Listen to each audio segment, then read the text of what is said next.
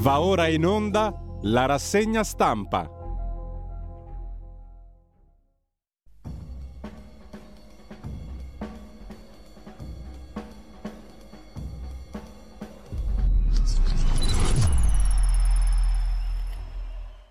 Buongiorno e buon lavoro a Giulio Cainarca. Grazie a Federico Borsari dalla regia, un cordiale buongiorno a tutte le ascoltatrici e a tutti gli ascoltatori e bentrovati all'appuntamento con la rassegna stampa. Sono le 7.30, venerdì 17 novembre, radiolibertà.net, pagina Facebook per il menù del giorno, per il palinsesto quotidiano. L'agenzia ANSA, ANSA.it, apre la sua prima pagina, lo vediamo subito, con la stretta del governo, poi lo vedremo meglio nel dettaglio, il nuovo pacchetto sicurezza cosiddetto nuovi reati, un miliardo e mezzo per le forze in divisa e Giorgia Meloni dice sono orgogliosa delle misure. Tra le novità più importanti sintetizza eh, l'agenzia ANSA mm, eh, le tutele per le forze dell'ordine, oggetto di violenza, il contrasto alle occupazioni abusive di immobili, ma mano a mano poi Vedremo in dettaglio il contenuto del nuovo pacchetto sicurezza. Secondo titolo Israele, recuperato il corpo della soldatessa rapita da Hamas, Netanyahu ammette non riusciamo a ridurre le vittime civili a Gaza. Terzo titolo è per l'ATP Finals Tennis a Torino, Sinner batte anche il danese Rune e poi possibili disagi oggi dai trasporti alla scuola alla mappa dello sciopero, in primo piano sull'ANSA. Per quanto concerne poi gli altri titoli, nel 2022 sono 54 le vittime di abusi da, da, parte di preti, metà in parrocchia, è il rapporto della Conferenza Episcopale Italiana, i dati sui casi presunti. Eh, il presidente della Conferenza Episcopale Italiana, l'arcivescovo Zuppi, dice la Chiesa non insabbia. Un'indagine dell'antitrust sui prezzi del trasporto aereo per le isole, costi elevati in corrispondenza dei periodi di picco della domanda, è la non originale conclusione del rapporto e sempre rimanendo all'agenzia ANSA diamo un'occhiata anche alla pagina economica, al primo piano di economia, l'apertura sulla questione della collaborazione tra fisco e aziende. Il Consiglio dei Ministri ha approvato um, altri due capitoli della riforma del contenzioso tributario. Il principio base si estende appunto il regime di collaborazione tra fisco e aziende. Per quanto concerne invece la prima pagina di politica, la maggioranza delega al governo eh, le regole per la retribuzione equa, parla il ministro del lavoro Calderone, oltre il salario minimo c'è un altro tema, il salario dignitoso, cioè l'equo compenso, l'equa retribuzione, che è un altro modo per affrontare la questione del salario minimo. La maggioranza è pronta a una sua proposta, giusto appunto. Non si chiamerà salario minimo, si parlerà, si parlerà di retribuzione equa e avremo modo di approfondire le differenze con ciò lasciamo l'agenzia ANSA, andiamo a vedere le, alcune delle notizie del giorno prima delle prime pagine dei quotidiani. Vi ricordo peraltro che quest'oggi, una questione della quale ci siamo occupati a lungo, continuiamo ad occuparci, si presenta alle 17.30 al teatro eh, di Menotti, di via Ciro Menotti 11 a Milano, appunto alle 17.30 questa sera il libro intitolato semplicemente Erba, edito dalle edizioni PM è firmato da Antonino Monteleone e Francesco Priano. La presentazione nell'ambito di Book City con Luca Palamara e l'avvocato Fabio Schembri, Teatro Menotti Perego, nel foyer del teatro alle 17.30 oggi pomeriggio. Ma prima di andare alle prime pagine dei quotidiani, il riassunto della giornata, c'è una rubrica curata tutti i giorni su Italia Oggi da Franco Adriano, molto utile perché riassume molto bene le notizie del giorno.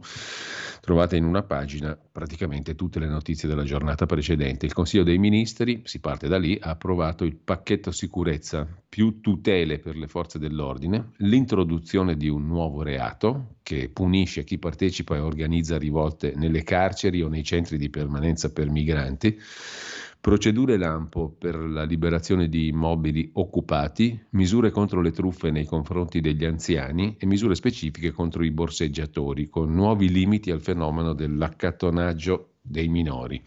Questi i titoli, punti del provvedimento. Gli agenti di pubblica sicurezza potranno detenere un'arma da fuoco privata diversa da quella di ordinanza senza ulteriore licenza la pena per il nuovo reato di rivolta in carcere è da 2 a 8 anni per chi organizza la rivolta, da 1 a 5 per chi vi partecipa. Reclusione da 2 a 7 anni per chi con violenza o minaccia occupa o detiene senza titolo un immobile altrui o impedisce il rientro nell'immobile del proprietario o del legittimo inquilino.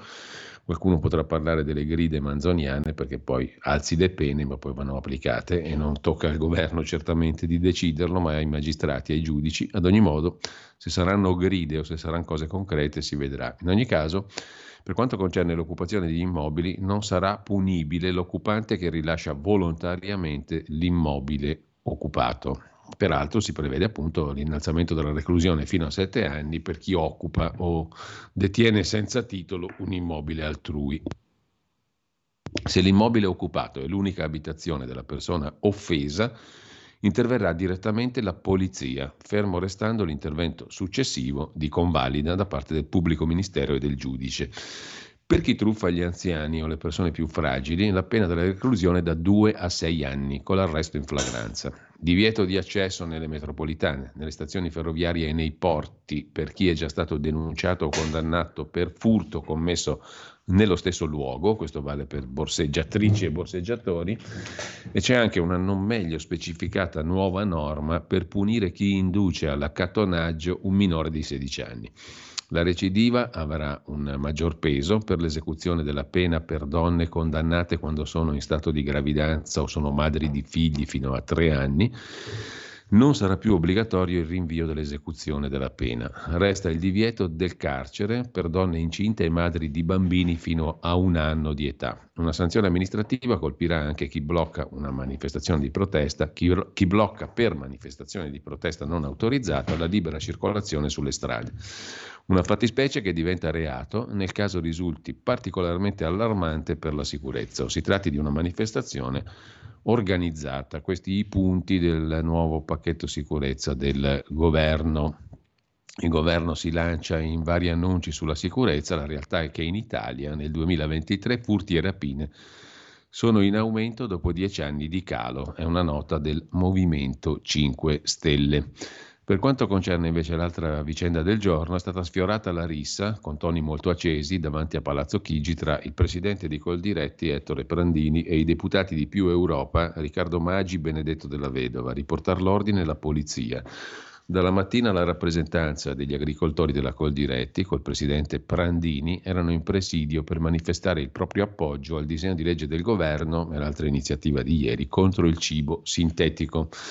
I due deputati della vedova Maggi si sono recati in piazza per manifestare dissenso sul provvedimento. È tutta la mattina che della vedova provoca, questo non è rispettoso del lavoro di milioni di agricoltori, ha commentato Prandini è arrivato con un cartello rivolto alla Coldiretti che dice che noi coltiviamo l'ignoranza, siamo favorevoli da sempre alla ricerca, chiediamo che ci sia un approfondimento. La mia reazione, ha detto il presidente Coldiretti, non è stata esagerata, siamo stati subito divisi, ma non ce n'era bisogno perché non saremmo andati oltre il confronto verbale. Ci può essere una posizione diversa, ma nessuno può permettersi di diffamare gli agricoltori, dice Prandini. La versione invece opposta, siamo stati vittime di una gravissima aggressione fisica da parte di Coldiretti del suo presidente Prandini, che è arrivato a spintonare e insultare il collega della vedova, ha dichiarato il segretario di Più Europa, ovvero Riccardo Maggi. Lasciamo con ciò il riassunto di Franco Adriano sui provvedimenti relativi alla sicurezza. Il giornale si sofferma in particolare a pagina 3, dopo il vertice a Palazzo Chigi tra premier, ministri e rappresentanti delle forze dell'ordine, il via libera al nuovo pacchetto sicurezza da parte del Consiglio dei ministri. Gli agenti saranno più garantiti, riassume il giornale, sì alle armi private, stretta sugli assalti, punito da 2 a 8 anni chi compie o appoggia rivolte in cella, sulla questione delle occupazioni abusive di immobili, sfratti più rapidi, tutela ai proprietari, sugli anziani, le truffe, carcere da 2 a 6 anni per chi raggira le persone fragili, borseggiatrici, stop accattonaggio, arresto effettivo anche se incinte, e poi per le proteste pugno di ferro sui blocchi stradali diventano un reato, riassume il giornale. Sulla questione della carne coltivata vi propongo subito il focus del Corriere della Sera, pagina 14. Il divieto diventa legge, il governo rispetta gli agricoltori, dice il governo. Alla Camera sì, al disegno di legge Lollobrigida le opposizioni accusano è una misura inutile Quando l'Unione Europea dirà di sì, ci toccherà dir di sì anche a noi. L'Italia da ieri, col voto alla Camera, ha vietato produzione, consumo, commercializzazione di carne coltivata. Su questo poi nel cui Parlamento avremo con il Presidente della Commissione Agricoltura della Camera, Mirko Carloni, della Lega, alle 8.20. L'Unione Europea invece potrebbe presto autorizzare carne coltivata e contestare la misura italiana, anche in riferimento alle regole del mercato interno europeo. Diversi paesi al mondo hanno approvato la vendita commerciale di carne coltivata. Il primo paese è stato Singapore nel novembre 22. Anche gli Stati Uniti hanno dato il via libera alla produzione di cui ora si occupano due aziende, ma non ancora al consumo. Perché parlare di carne sintetica è un errore? Cos'è la carne coltivata? Perché si impiegano i bioreattori che riproducono le condizioni esistenti all'interno dell'organismo animale? Cos'è il bioreattore? Un silos di metallo la carne coltivata è sicura? Induce sazietà? Il sapore è lo stesso? Ovviamente no, scrive il Corriere della Sera. In Italia era commercializzata? No. In Unione Europea e negli Stati Uniti non è ancora autorizzata. Ci sono progetti allo studio in Italia, Tor Vergata, Dipartimento di Biologia. Qui le domande e le risposte del Corriere della Sera. Sulla questione vi segnalo anche il pezzo di Elena Cattaneo, scienziata e senatrice a vita, è una legge, quella italiana, che dice no alla carne coltivata, nata da un volantino pensato soltanto per fare paura. La senatrice a vita e docente universitaria dice la sua, la stampa riporta l'opinione della senatrice Cattaneo a pagina 23, nel testo affermazioni infondate, un gruppo di interesse manipola la realtà e mostra gli scienziati come avvelenatori. I bioreattori non sono altro che contenitori analoghi a quelli dove fermenta lo yogurt, dice la professoressa Catania. Per quanto concerne il sindacato, vi segnalo subito invece il commento di Domenico Cacopardo a pagina 5 su Italia Oggi. Andarono per suonare loro, ma furono suonati. È la fine che hanno fatto Landini e Bombardieri, CGL e Will sullo sciopero generale.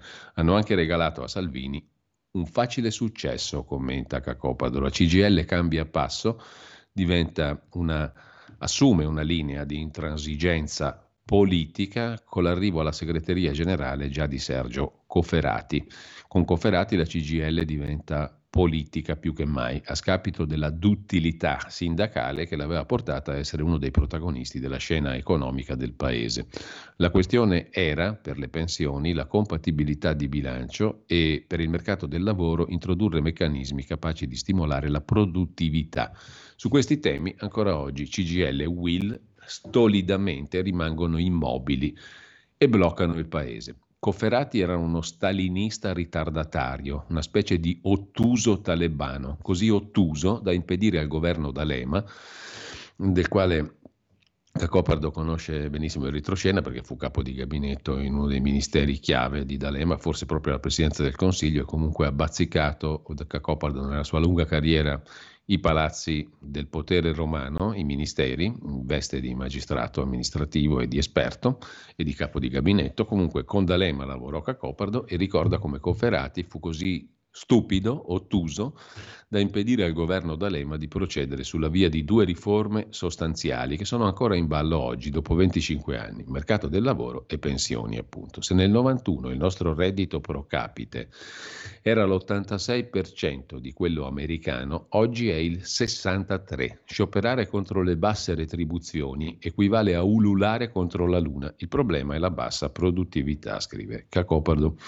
Già che siamo su Italia Oggi, vi segnalo, eh, siamo a pagina 6, un bellissimo pezzo sul leone di Ladispoli firmato da Max del Papa. Il leone in libera uscita era come la morte che ti viene incontro, silenziosa, elegante, fluida, maestosa, inevitabile. Un'analisi simbolico-esistenziale del leone di Ladispoli.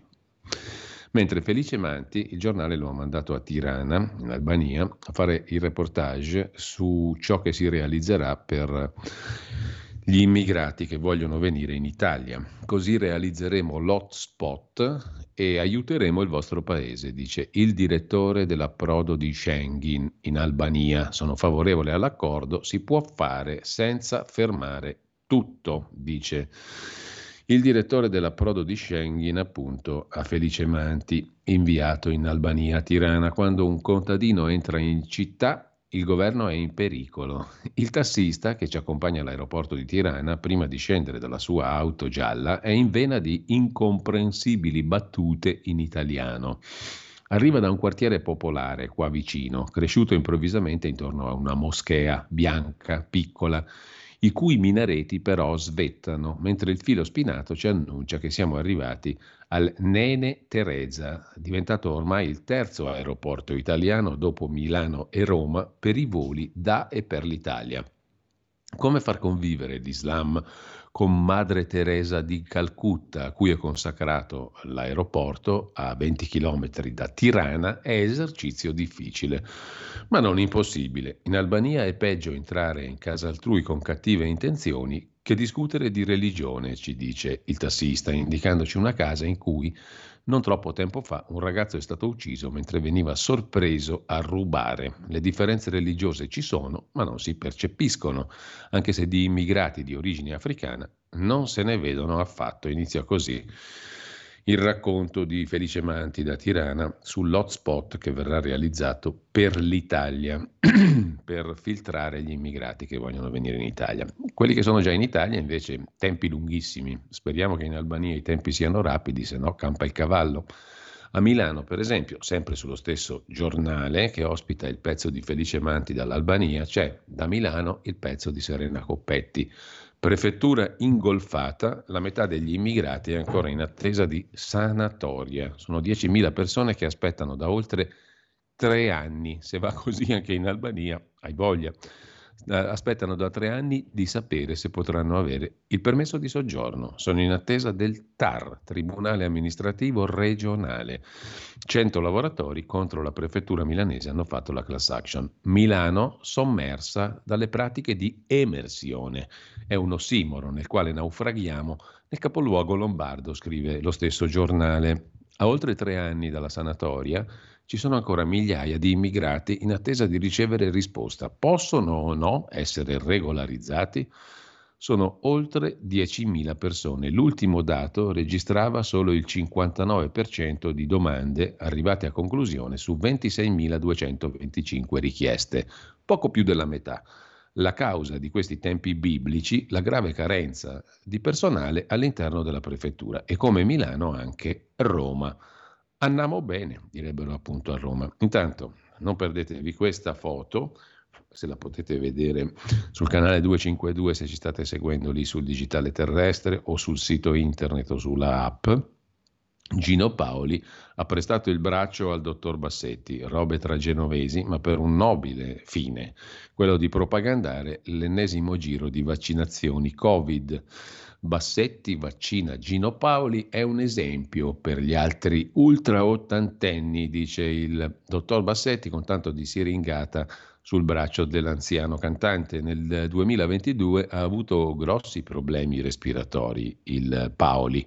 È stato uno dei primi in Liguria a essere trattato con antivirali e monoclonali, ricorda l'infettivologo, il professor Bassetti. Questa mattina ho vaccinato per il Covid l'amico Gino Paoli, che ha già sperimentato su di sé il Covid nel 22 e ha avuto grossi problemi. A proposito di Covid, sul giornale d'Italia Uh, report del CDC americano e della FDA, della Food and Drug Administration, CDC, Center for Disease Control, sono più o meno il nostro istituto di sanità, grosso modo, eh, il senatore repubblicano Ron Johnson ha mostrato ieri qualche numero. 1.600.000 reazioni avverse, 36.500 morti negli Stati Uniti dopo le vaccinazioni, gli effetti avversi e i morti dopo la somministrazione del vaccino anti-influenzale e di diversi farmaci. Il senatore statunitense Ron Johnson ha mostrato un grafico con dati presi dal CDC e dalla Food and Drug Administration su vaccino e non solo. Tornando invece all'Italia, Giorgia Meloni ha invitato Paola Cortellesi a Palazzo Chigi, un film coraggioso, quello della Cortellesi, vorrei incontrarla, ha detto Giorgia Meloni. Sul tema della violenza sulle donne ho sempre cercato ampie convergenze. Il film di Paola Cortellesi pare che sia molto visto ed è comunque molto recensito, molto lodato. In tema di donne, sempre su ADN Kronos, dal quale abbiamo tratto la precedente notizia, Brigitte Macron si confida. La storia con Emmanuel per me era qualcosa di proibitivo, ha detto la première dame francese.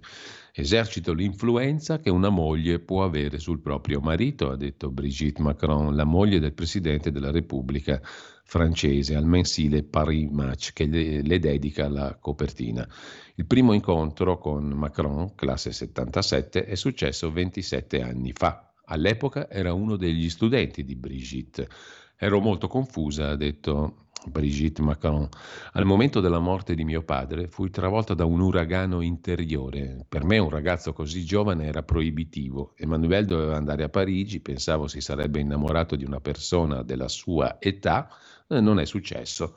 Non ho mai più insegnato al liceo la Providence di Amiens, dove ha incontrato appunto Macron. Dice Brigitte che ad aprile ha compiuto 70 anni, mentre Sempre da ADN Kronos, un'altra notizia imperdibile, il menù del Titanic è stato venduto a quasi 100.000 euro. Ecco cosa mangiarono quel giorno, prima di andare incontro al naufragio. L'unico esemplare di menù dell'11 aprile 1912 racconta la cena dei passeggeri di prima classe prima che la leggendaria nave da crociera affondasse. Queste sono le notizie. Mentre sul caso di Yara Gambirasio, siamo ancora da DN Cronos, la difesa di Massimo Giuseppe Bossetti fa ricorso contro quello che chiama il caos delle analisi sui leggings e sul DNA, sui reperti cioè rimasti. La parola va alla Cassazione. Slitta l'udienza in programma a Bergamo il prossimo 20 novembre. È stata rinviata l'udienza fissata per lunedì prossimo per consentire alla difesa di Massimo Bossetti, condannato in via definitiva per l'omicidio di Yara Gambirasio, di visionare per la prima volta i reperti della vittima. Lo ha stabilito il presidente della Corte d'Assise di Bergamo, Donatella Nava, dopo che gli avvocati Salvagni e Camporini hanno presentato un ricorso straordinario per errore materiale o di fatto della sentenza della Corte di Cassazione che consente ai difensori non solo di visionare, ma anche di mettere le mani sugli abiti della giovane ginnasta e sulla traccia genetica, che è la prova regina contro Bossetti. Accogliendo la richiesta dei legali, la Corte ha ritenuto di attendere la decisione della Suprema Corte. Nel ricorso i legali evidenziano che nella sentenza, depositata il 26 luglio scorso, i giudici di Cassazione sottolineano che l'autorizzazione deve ritenersi irrevocabile, valida, vigente, intangibile e non può essere in alcun modo discussa, ma inseriscono un errore di fatto laddove fanno riferimento a un provvedimento emesso dal Presidente del Tribunale di Bergamo e inseriscono una nota in cui lo stesso giudice rettifica la decisione di soli cinque giorni prima e precisa che l'autorizzazione concerne solo la ricognizione di ciò che resta dei corpi di reato, rimanendo esclusa qualsiasi operazione di prelievo o di analisi. Insomma, non è possibile toccare gli abiti di Iara né provare a ottenere nuove risposte dai campioni di DNA. Insomma, se i reperti li fanno soltanto vedere, a cosa possono essere utili se non possono essere analizzati? Un dietrofront inaccettabile per la difesa che nel ricorso rimarca come un giudice non può contraddire una precedente decisione. Insomma, quei reperti vanno analizzati, se no cosa li vedo a fare? Cambiando completamente argomento, tornando al tema di questi giorni, Israele-Palestina, vi segnalo sugli statigenerali.com un bel pezzo del direttore Jacopo Tondelli che conf- ha fatto un viaggio al confine con Gaza. Tra funerali e soldati, qui è ancora il 7 ottobre, il giorno della strage. A proposito di Israele sotto attacco, sul giornale un articolo dedicato a Torino. Scandalo all'Università di Torino, la dirottatrice araba sale in cattedra. Protesta bipartisan per il collegamento in video con la terrorista palestinese Leila Khaled, ospite a un convegno dell'Università di Torino. L'università però si dice estranea, mentre ha fatto discutere anche il ritorno sui social di Bin Laden, nuovo ideologo contro Israele. Dopo vent'anni è rispuntato un proclama del capo di Al-Qaeda e gli odiatori social sposano le sue tesi, scrive il giornale. L'odio per Israele genera cortocircuiti che riabilitano perfino Osama Bin Laden. Su TikTok è tornata virale una lettera che lo sceicco del terrore inviò all'America nel 2002, nel pieno della guerra al terrore scoppiata dopo l'11 settembre. L'hashtag Letter to America in due giorni ha superato 13 milioni di visualizzazioni. Tutto inizia da un video di Lynette Adkins, TikToker americana, che commenta un link del quotidiano britannico Guardian che riportava la lettera di Bin Laden. È necessario che tutti lasciino quello che stanno facendo e che leggano la lettera. Vivo una crisi esistenziale e da lì è nata tutta la discussione. Dopo vent'anni il proclama di Bin Laden viene addirittura lodato dagli odiatori di Israele sui social mentre la Turchia ha rilasciato per buona condotta l'assassino di Hrant Dink. Qualcuno se lo ricorderà, giornalista, intellettuale cristiano armeno, era stato ammazzato il suo assassino è stato liberato, rilasciato per buona condotta. Ogun Samast, minorenne all'epoca del delitto, un delitto i cui contorni e mandanti restano ancora oscuri, racconta asianews.it. Ha trascorso poco meno di 17 anni in prigione per il legale della famiglia del giornalista armeno ammazzato è un'amnistia segreta per il leader dell'opposizione doveva rimanere in carcere a vita. È un assassino che torna in libertà a Istanbul. Mentre su Asia News vi segnalo anche il bell'articolo di Vladimir Rosansky sulle vittime del colonialismo della Russia e della Cina, gli uiguri e la Siberia, rispettivamente Cina e Russia. Per il poeta Aziz El-Kun esule a Londra, è importante parlare dello Xinjiang e della repressione dei musulmani cinesi, degli uiguri. Il problema non è la fede musulmana, qui si parla di diritti dell'uomo. Gli uiguri vogliono vivere liberi come i loro cugini kazaki o uzbeki, non riconoscono alla Cina il diritto alla proprietà dell'anima e all'identità. Rimanendo agli esteri, prima di andare alle prime pagine, vi segnalo anche il bel pezzo di Giancarlo Gioielli su tempi.it sulla Spagna. Sanchez, premier socialista, va al governo con una maggioranza traballante. Il premier socialista ha messo insieme una coalizione eterogenea, ha promesso l'amnistia agli indipendentisti catalani. Quanto durerà? La popolare Isabel Díaz Ayuso, che guida la comunità autonoma di Madrid, la donna forte della destra spagnola, si sta preparando ad assumere il potere, perché Sanchez si basa sui voti in Parlamento dei catalani, degli indipendentisti che ha perdonato. Andiamo adesso a vedere le prime pagine dei quotidiani di oggi. In primissimo piano su Avvenire c'è l'apertura dedicata al giro di vite di cui abbiamo parlato prima, il decreto sicurezza del governo, dall'esecutivo un nuovo pacchetto sicurezza, strette su borseggio, truffe agli anziani, rivolte in carcere, maggiori tutele per gli agenti di polizia. Intanto l'Europa ci bacchetta su balneari e assegno unico che discrimina gli stranieri, l'assegno unico del 2022.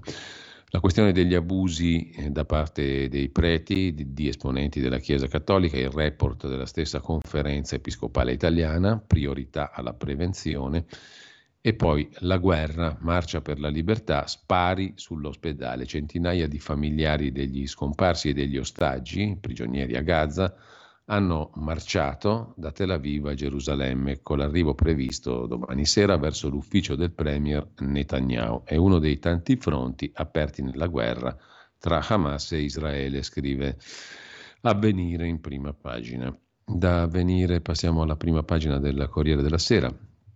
Il titolo principale sul nuovo decreto sicurezza, pacchetto sicurezza quel che l'è, stretta su borseggi e truffe, sintetizza il Corriere, arresti possibili per donne incinte o madri, per le opposizioni un colpo di mano, nuove norme su accattonaggio, occupazioni, blocchi stradali e sui balneari è l'assegno unico il no dell'Europa, come abbiamo visto. Poi l'Italia che vieta la carne coltivata e scoppia la rissa tra quelli di più Europa e il presidente della Coldiretti. Biden che gela Xi Jinping, dopo aver fatto tanti bei salamelecchi, fu finito l'incontro. Biden ha detto che Xi Jinping è un dittatore perché è comunista, ma scrive il Corriere della Sera, il leader cinese ha conquistato gli imprenditori americani. La Spagna, Sanchez Premier, tra fiducia e proteste, scrive il Corriere della Sera, e poi la foto di prima pagina, la scomparsa dei due ragazzi in Veneto, Giulia e il suo ex. Non si trovano Giulia e Filippo, l'unica traccia dell'auto di lui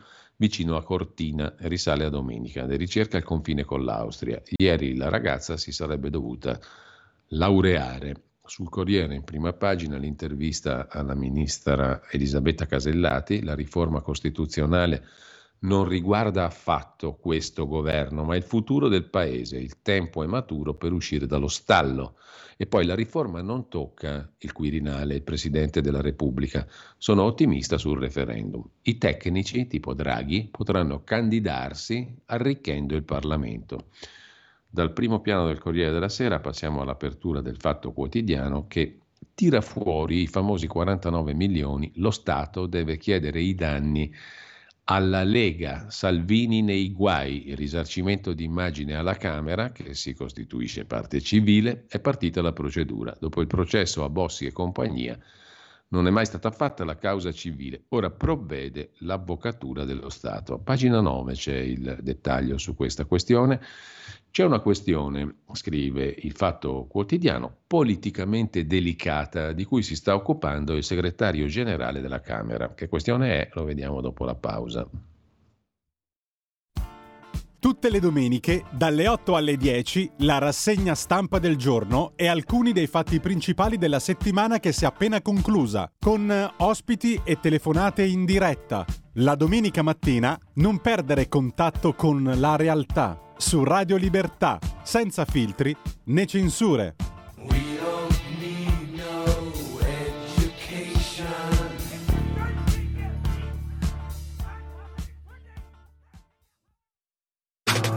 Stai ascoltando Radio Libertà. La tua voce libera, senza filtri né censura. La tua radio.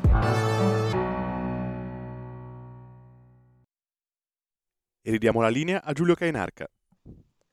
Rieccoci qua. Allora, c'è una questione delicata, se ne sta occupando il segretario generale della Camera, potrebbe creare imbarazzo al presidente della Camera, il leghista Lorenzo Fontana. Delicata e imbarazzante perché riguarda il risarcimento che, secondo i giudici di Genova, l'istituzione, la Camera, insieme al Senato della Repubblica, avrebbe dovuto, e non lo ha mai fatto, richiedere in sede civile dopo la costituzione di parte civile nel processo per la truffa dei 49 milioni per la quale sono stati dichiarati prescritti Umberto Bossi e l'ex tesoriere della Lega Francesco Belsito, in appello condannati rispettivamente a un anno e dieci mesi, tre anni e nove mesi.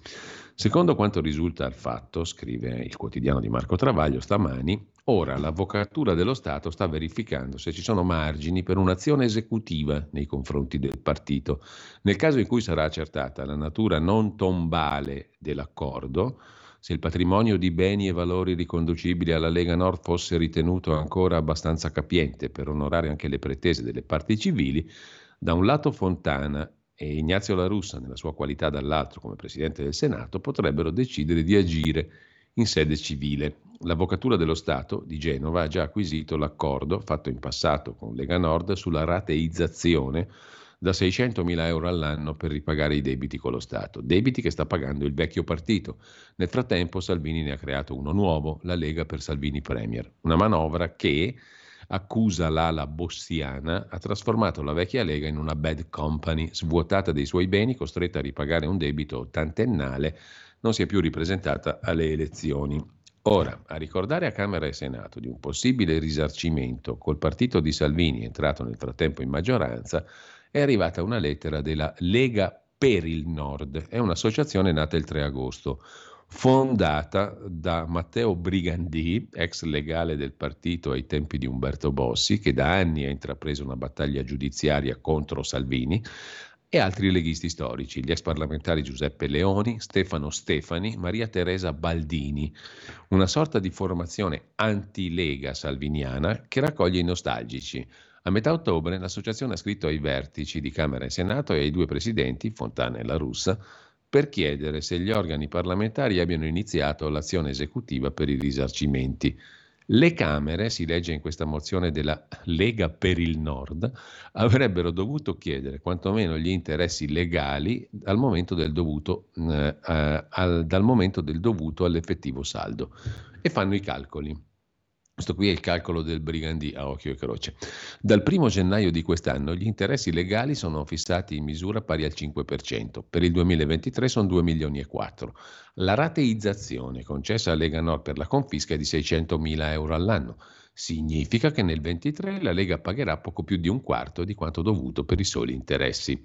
I legali dell'associazione, nella missiva, specificano che in caso di mancate risposte entro un mese si procederà con denuncia penale e alla Corte dei Conti. La Camera ha ricevuto la nota, si stanno facendo approfondimenti e la risposta di Montecitorio. Abbiamo contattato, conclude il Fatto Quotidiano, anche il presidente Fontana, che fa sapere come siano state avviate verifiche sulla consistenza della richiesta da parte dell'associazione sullo studio legale che l'ha inoltrata, mentre avverrà in un momento successivo il confronto con l'avvocatura. Quel che pare certo, conclude il Fatto Quotidiano, io sono un estimatore di questa formula bellissima, pare certo, cioè è certo ma non, ma non, è certo, cioè pare certo, che è un ossimoro assoluto, quel che pare certo è che una volta che l'Avvocatura dello Stato avrà le informazioni utili a capire se esistono margini per il risarcimento in sede civile, a quel punto la questione sarà portata all'attenzione dei presidenti di Camera e Senato, che dovranno decidere se andare a battere cassa. Il tutto su, diciamo, suggerimento di un gigante, un principe del foro come Matteo Brigandì. Mm, a occhio e croce, vabbè, non dico niente perché altrimenti avrei bisogno anch'io di un avvocatuccio. Comunque se la vedranno gli uffici di Montecitorio, mettiamola così.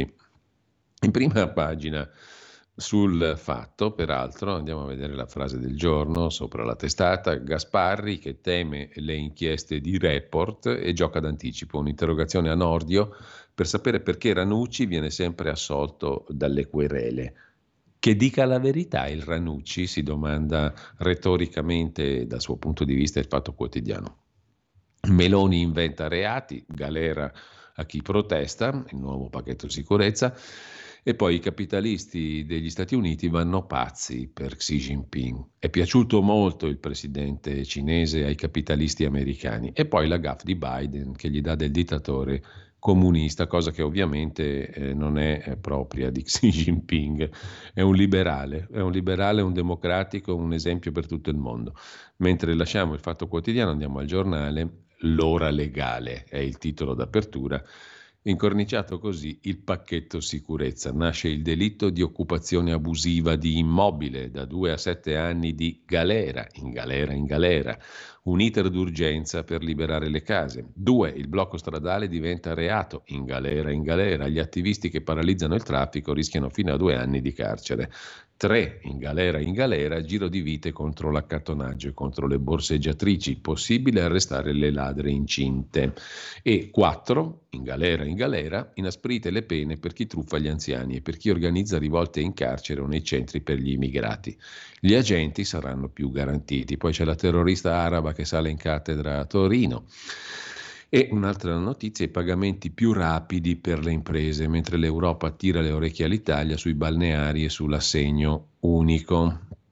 Intanto Landini ricorre contro il governo, oggi lo sciopero, e a centropagina siamo i primi al mondo a dire no alla carne sintetica, via libera della Camera dei Deputati al divieto di produrre e vendere carne coltivata. Il testo è stato votato dalla maggioranza, PD astenuto, 5 Stelle e altri contro. Scontro anche in piazza il presidente della Coldiretti contro i parlamentari della Vedova e Maggi di Più Europa che poi lo hanno anche denunciato. A Firenze invece non piace un convegno della Lega dove ci sono ospiti che non piacciono al sindaco. Due esponenti della destra europea a un convegno organizzato dalla Lega e la città di Nardella dice no. Firenze è democratica ma non troppo, scrive Luigi Mascheroni nella sua rubrica Giù la maschera, mentre Alessandro Sallusti si occupa del decreto sicurezza, una benedetta riforma di destra. Ognuno la chiama come crede, microcriminalità, criminalità sociale, intralcio del vivere civile, insomma quei reati che vanno dall'occupazione abusiva degli alloggi alle truffe agli anziani, borseggio di rom incinte quindi non punibili, blocchi stradali, eccetera. Adesso è arrivata una benedetta riforma di destra. Andiamo a vedere anche il mattino di Napoli, quotidiano napoletano si occupa della piaga degli abusivi, si allarga l'inchiesta della Corte dei Conti sui beni gestiti dal comune di Napoli e occupati abusivamente, a proposito di occupazioni abusive. Il problema è che la Corte dei Conti punta sulle scuole, perché una scuola su tre a Napoli, il 30% delle scuole, ha dei locali occupati da abusivi. Si attendono le mosse della Procura che ha acceso i propri riflettori sulla Vanvitelli, dove l'ultimo custode autorizzato, assegnatario dei locali in cui abitava, è morto nel lontano 1988, ma i locali sono ancora occupati. Te voglio vedere applicare il decreto che hanno mm, fatto ieri in Consiglio dei Ministri a Napoli. Auguri e figli maschi all'applicazione del decreto quando ci sono il 33% delle scuole, una su tre, occupate abusivamente. Scuole, eh, non immobili di privati. Lasciamo perdere anche gli immobili pubblici perché lì li gestisce direttamente la Camorra, quella istituzione che funziona molto meglio dello Stato italiano e che governa realmente. Napoli e non solo. Comunque, Camorra, Mafia, Andrangheta sono istituzioni funzionali, efficaci, a differenza dello Stato italiano. Viene da dire Mm, per cui tanti auguri nell'applicazione del decreto. Vi segnalo anche il pezzo di Luca Ricolfi, La favola ingannevole della lotta agli evasori Sempre dalla prima pagina del Mattino di Napoli c'è un ritornello da 30 anni, da quando finì la Prima Repubblica, e l'Italia peraltro cominciò a non crescere più come le economie avanzate, smise di crescere. Il ritornello dice, se la sacrosanta lotta all'evasione fiscale avesse successo e tutti pagassero le tasse, l'Italia risolverebbe i suoi problemi. Con quei 100 miliardi di gettito addizionale potremmo abbattere le liste d'attesa negli ospedali, costruire asili nido, pagare di più gli insegnanti, combattere la povertà. Insomma, se recuperiamo l'evasione fiscale sarà tutta una meraviglia. Avremo tutti i soldi per fare tutto quello che è possibile fare. Favola ingannevole. Sembra un discorso ineccepibile, ma è del tutto sbagliato, scrive il professor Ricolfi. Far pagare le tasse agli evasori è opportuno e giusto ma le conseguenze del fisco implacabile non sarebbero quelle attese, intanto perché una parte dell'evasione è di sopravvivenza, lo disse perfino Stefano Fassina, economista e politico di sinistra. Ci sono operatori economici che chiuderebbero se pagassero le tasse fino all'ultimo. Farli fallire è una buona cosa in ottica liberista, per cui l'uscita dal mercato delle imprese inefficienti è il prezzo per alzare la produttività, si chiama distruzione creatrice ma si deve sapere che l'effetto immediato sarebbe la distruzione di centinaia di migliaia di posti di lavoro. C'è anche un altro motivo di riflessione. Anche ammesso che nessuna attività economica chiuda, l'effetto aggregato di un azzeramento dell'evasione sarebbe uno spaventoso aumento della pressione fiscale, che già oggi è una delle più alte fra le società avanzate. Oggi è il 43%, arriverebbe al 50% se al gettito attuale si dovesse aggiungere quello mancato per causa di evasione. Ma nessuna società avanzata raggiunge il 50% di pressione fiscale. Se ciò accadesse si arresterebbe la crescita.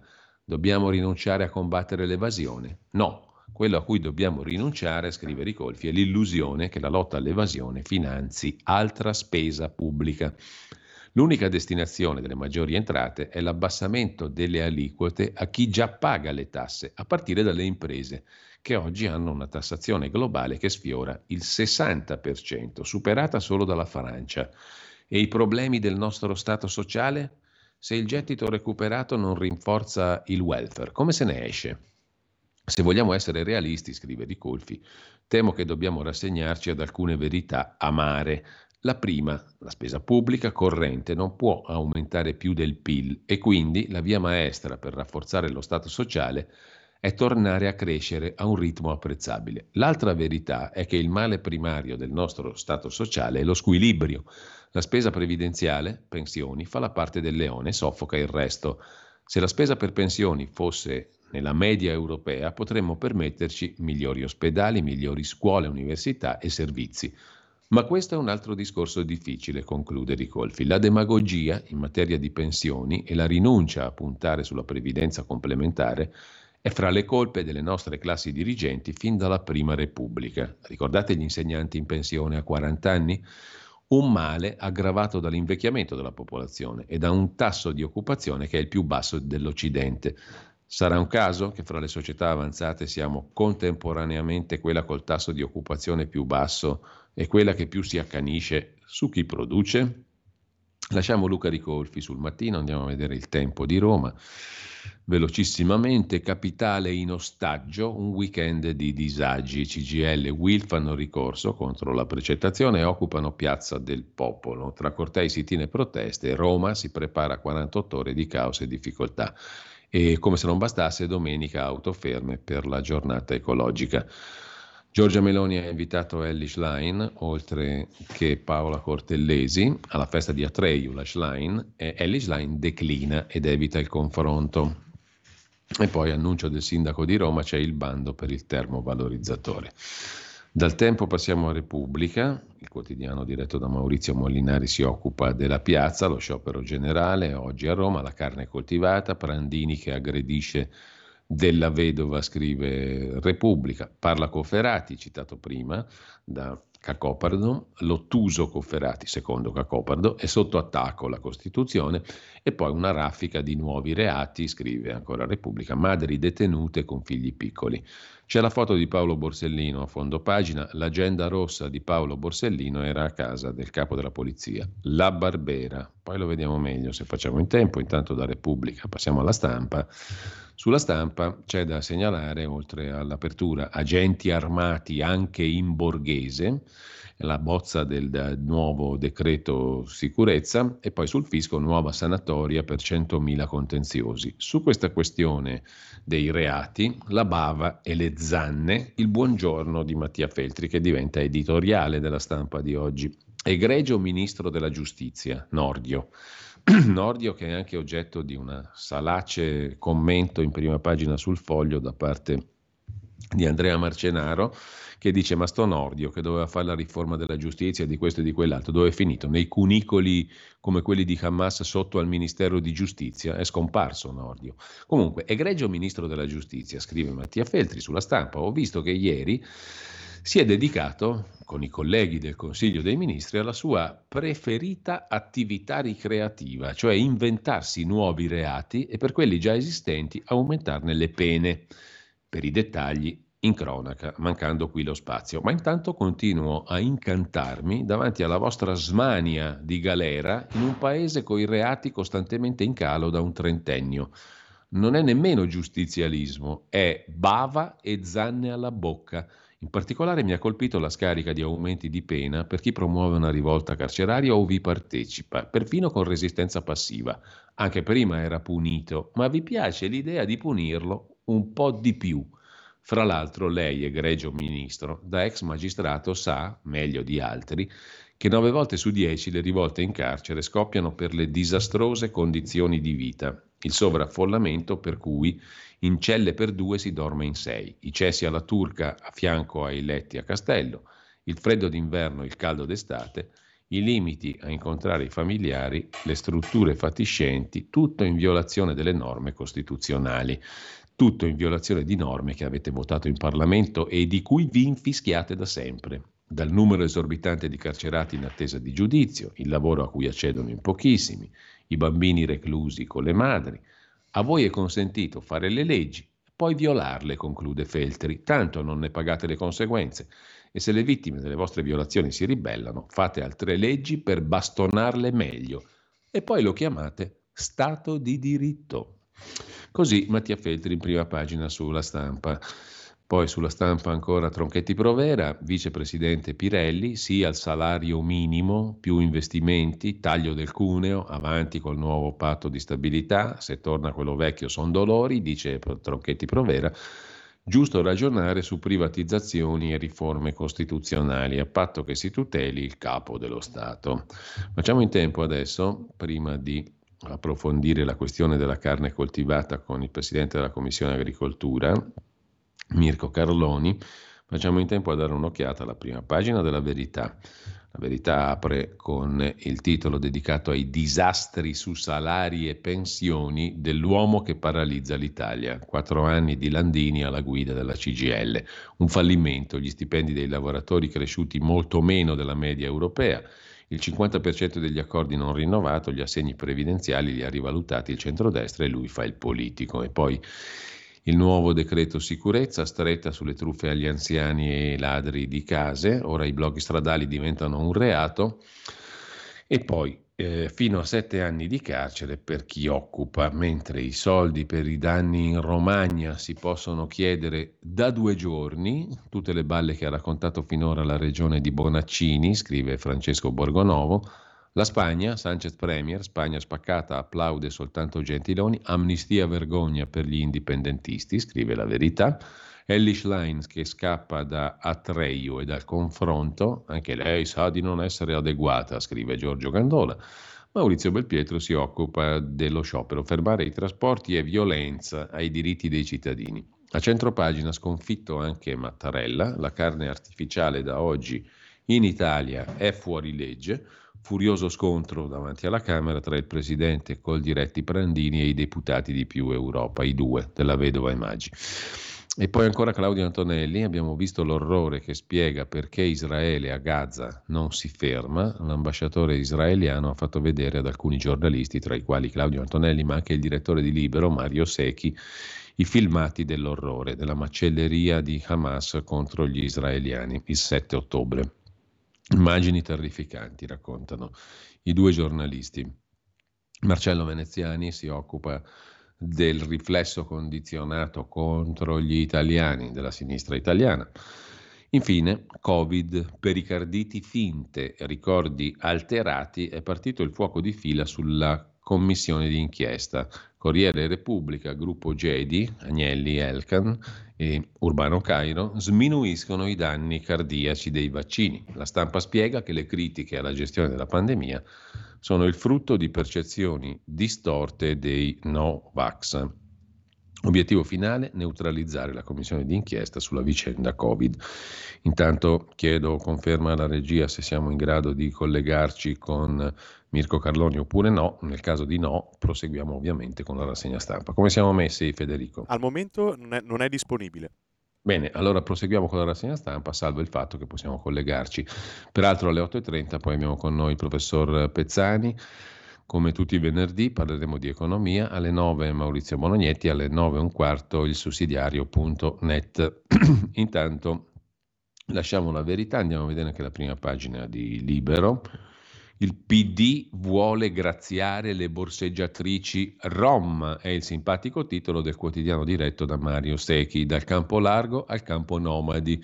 I democratici in rivolta, il PD contro la stretta del governo. Le donne incinte, fermate per furto, non saranno rimesse automaticamente in libertà. E invece il PD vuole graziare le borseggiatrici rom, scrive Libero. Pene più dure per chi blocca il traffico o occupa case. di spalla c'è il commento di Mario Secchi, ho visto l'abisso, i video riservati degli orrori di Hamas.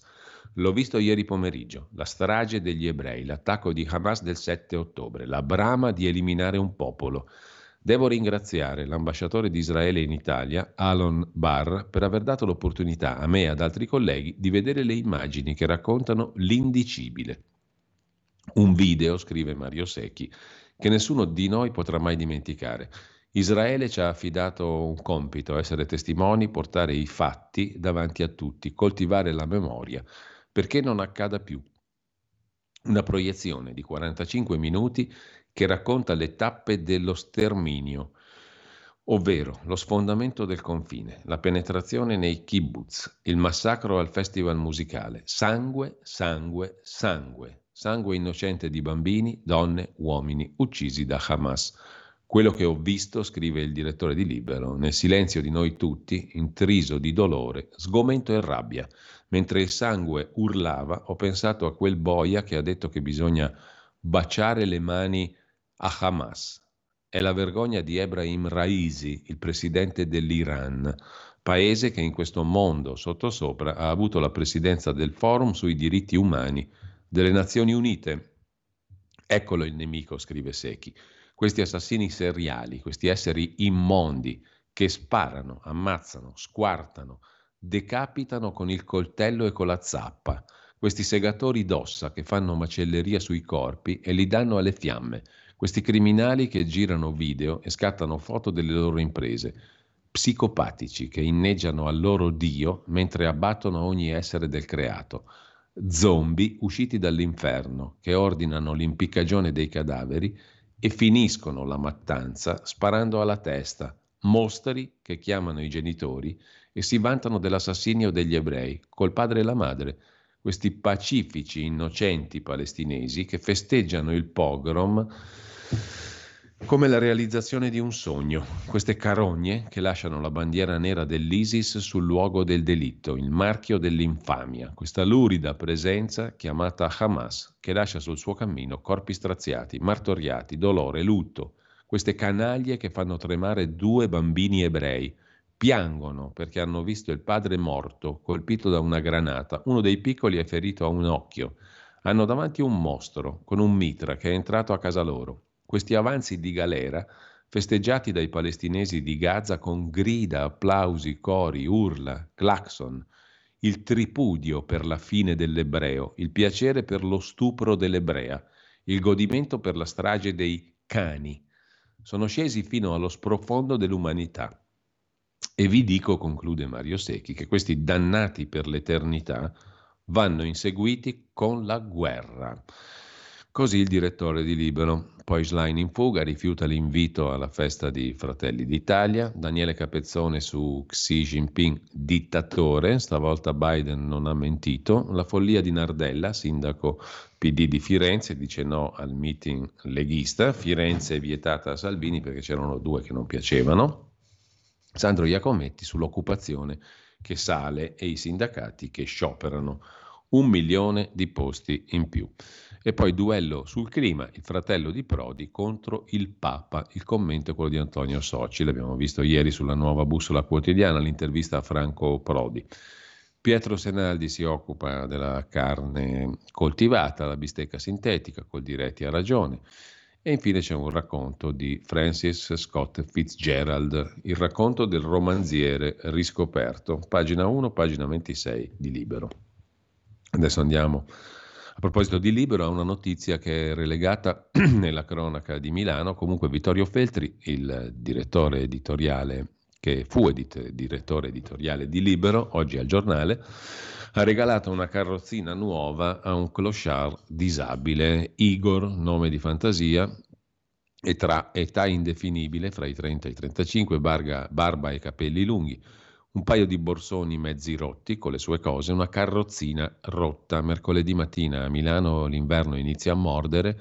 Igor sente freddo, si trascina fino all'ingresso del Pirellone, Consiglio regionale della Lombardia, s'accascia poco oltre l'ingresso. Attorno a lui gli uomini della sicurezza gli spiegano che deve andarsene, lui non sente ragioni, si lamenta, dice che ha freddo, ha la carrozzina rotta, gli addetti chiamano la polizia, arriva la volante, stesse, stesse scene, stessi lamenti. Passa qualche consigliere regionale e arriva poi Vittorio Feltri, fondatore di Libero, avvisato di quanto stava accadendo, dà ordine che all'uomo venga comperata una carrozzella nuova. Lasciamo questa, con questa notizia libera, andiamo alla prima pagina di Italia Oggi. Stop alle bistecche artificiali, il titolo d'apertura. Non si potranno produrre ed immettere in Italia sul mercato alimenti e mangimi ottenuti a partire da colture cellulari, la carne sintetica ricavata dai bioreattori. E poi c'è il diritto e rovescio del direttore Magnaschi che si occupa di cosa succede nel mondo del giornalismo, una cosa piccola, un episodio ma significativo.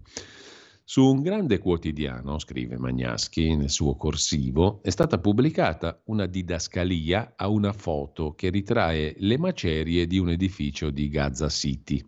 La didascalia dice un edificio nella sua più grave devastazione. Devastazione in sostanza è già di per sé una sorta di superlativo, significa distruzione estesa e a fondo di qualcosa.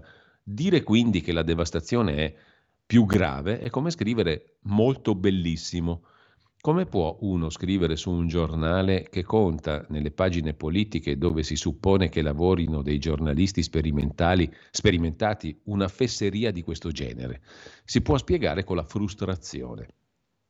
Chi fa le didascalie nelle pagine importanti è un frustrato perché vorrebbe essere lui nei posti a contatto con i grandi avvenimenti e non sedere a una scrivania a sistemare i bordi delle coperte alle grandi firme che sono sul fronte o nelle capitali che contano. Oppure potrebbe anche essere uno che, oltre che frustrato, è dissenziente. In questo caso ha raggiunto lo scopo. Davanti alle lenzuolate degli articoli, i lettori spesso leggono soltanto i titoli e le didascalie. L'oscuro redattore sa di non contar nulla, ma è anche cosciente che le sue didascalie sono fra i testi più letti e lui, come la famosa talpa, scava, scava, scava, in attesa del prepensionamento.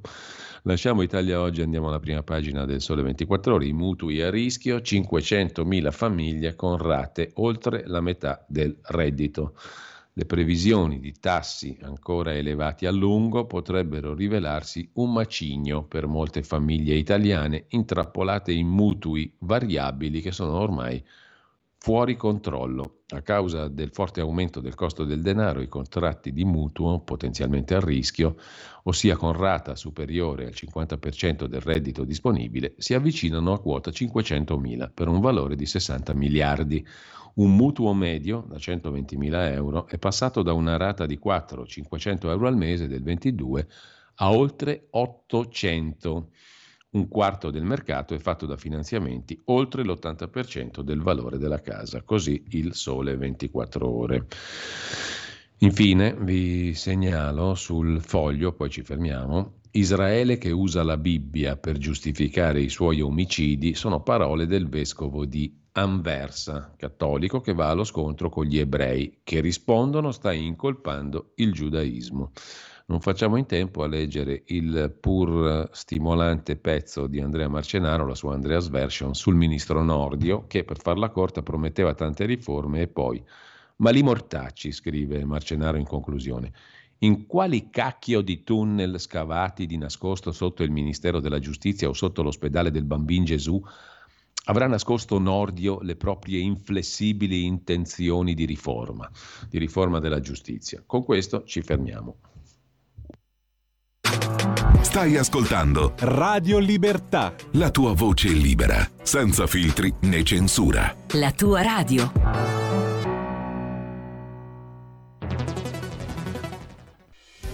Quotidiano di Sicilia, il quotidiano d'Italia, l'informazione che ribalta i luoghi comuni, una vera visione dei fatti, l'Italia vista da sud. Ogni siciliano che vive in Italia e nel mondo è una risorsa, è protagonista della crescita della nostra nazione Dai forza alla crescita della nostra isola, abbonandoti al QDS digitale più archivio a soli 99 euro annui. Quotidiano di Sicilia, il quotidiano d'Italia, una scelta di valore.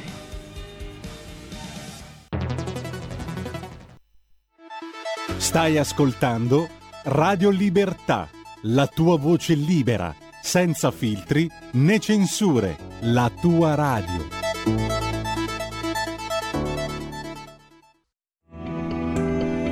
Il meteo.it presenta le previsioni del giorno. Pressione in calo sull'Italia con un vortice ciclonico in formazione che provocherà condizioni di instabilità o maltempo soprattutto al centro-sud. Temperature in calo. Nella prima parte della giornata avremo infatti rovesci piuttosto frequenti soprattutto sulle regioni tirreniche e sulla dorsale appenninica, mentre al nord le precipitazioni interesseranno soprattutto i confini alpini dove nevicate potrebbero aver luogo sotto i 1000 metri. Nel pomeriggio poi le piogge interesseranno più o meno i medesimi settori. Per ora è tutto da ilmeteo.it dove il fa la differenza. Per per tutti i dettagli, come sempre, c'è la nostra app. Una buona giornata da Alessandra Tropiano. Avete ascoltato le previsioni del giorno.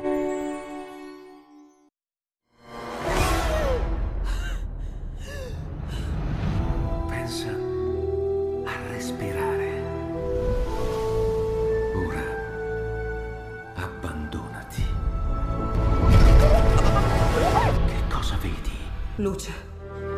Oscurità, l'equilibrio. È tanto più grande. C'è stato un risveglio. Hai sentito? Conosco una sola verità.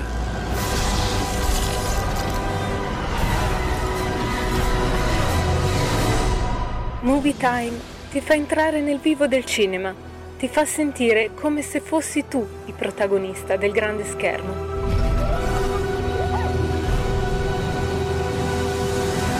Ogni sabato dalle ore 16.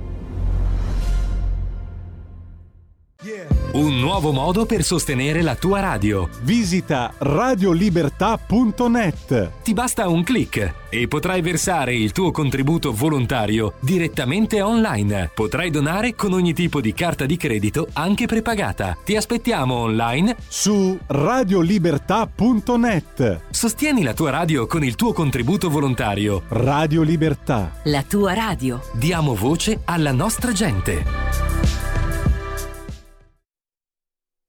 E la linea torna a Giulio Cainarca.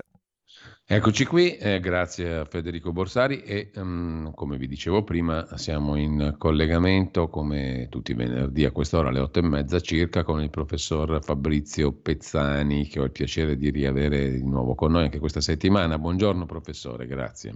Buongiorno caro Giulio, a te e a tutti gli ascoltatori.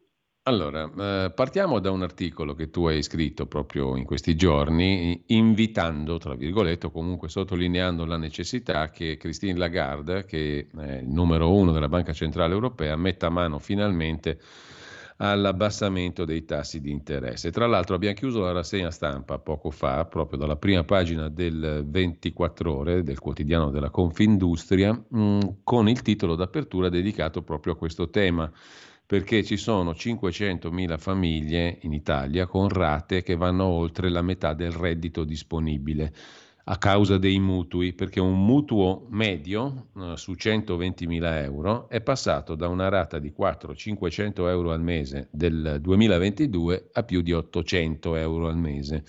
E quindi, mh, siccome si prevede che i tassi rimangano ancora elevati a lungo, questo potrebbe essere un grossissimo problema per tantissime famiglie italiane intrappolate in mutui variabili che sono completamente ormai fuori controllo. Eh, per l'aumento dei tassi di interesse, infatti, i contratti di mutuo potenzialmente a rischio, scrive il quotidiano di Confindustria, cioè con rata superiore al 50% del reddito disponibile, sono quasi 500 mila, un valore totale di 60 miliardi, cioè 60 miliardi la cifra a rischio per le famiglie italiane. Eh, un bel problema per le famiglie, un bel problema però in generale per tutto il mondo dell'economia, no? È un problema, è un problema grande eh, e quello io ho scritto, eh, l'ho detto anche a un recente convegno importante, sulla necessità che la Lagarde eh, riduca i tassi di interesse. Questo è il punto fermo. Poi eh, tutti i giornali no, lamentano l'aumento dei tassi di interesse dalle 400 a 800 euro eccetera, eccetera, ma nessuno che dica è ora di tagliare i tassi, maledizione. Insomma, allora eh, si rimane sempre fuori per la paura di dire qualcosa che non va bene. Insomma, la realtà è che l'applicazione dei tassi di interesse, come ha fatto la Lagarde, è chiaramente sbagliata, va bene?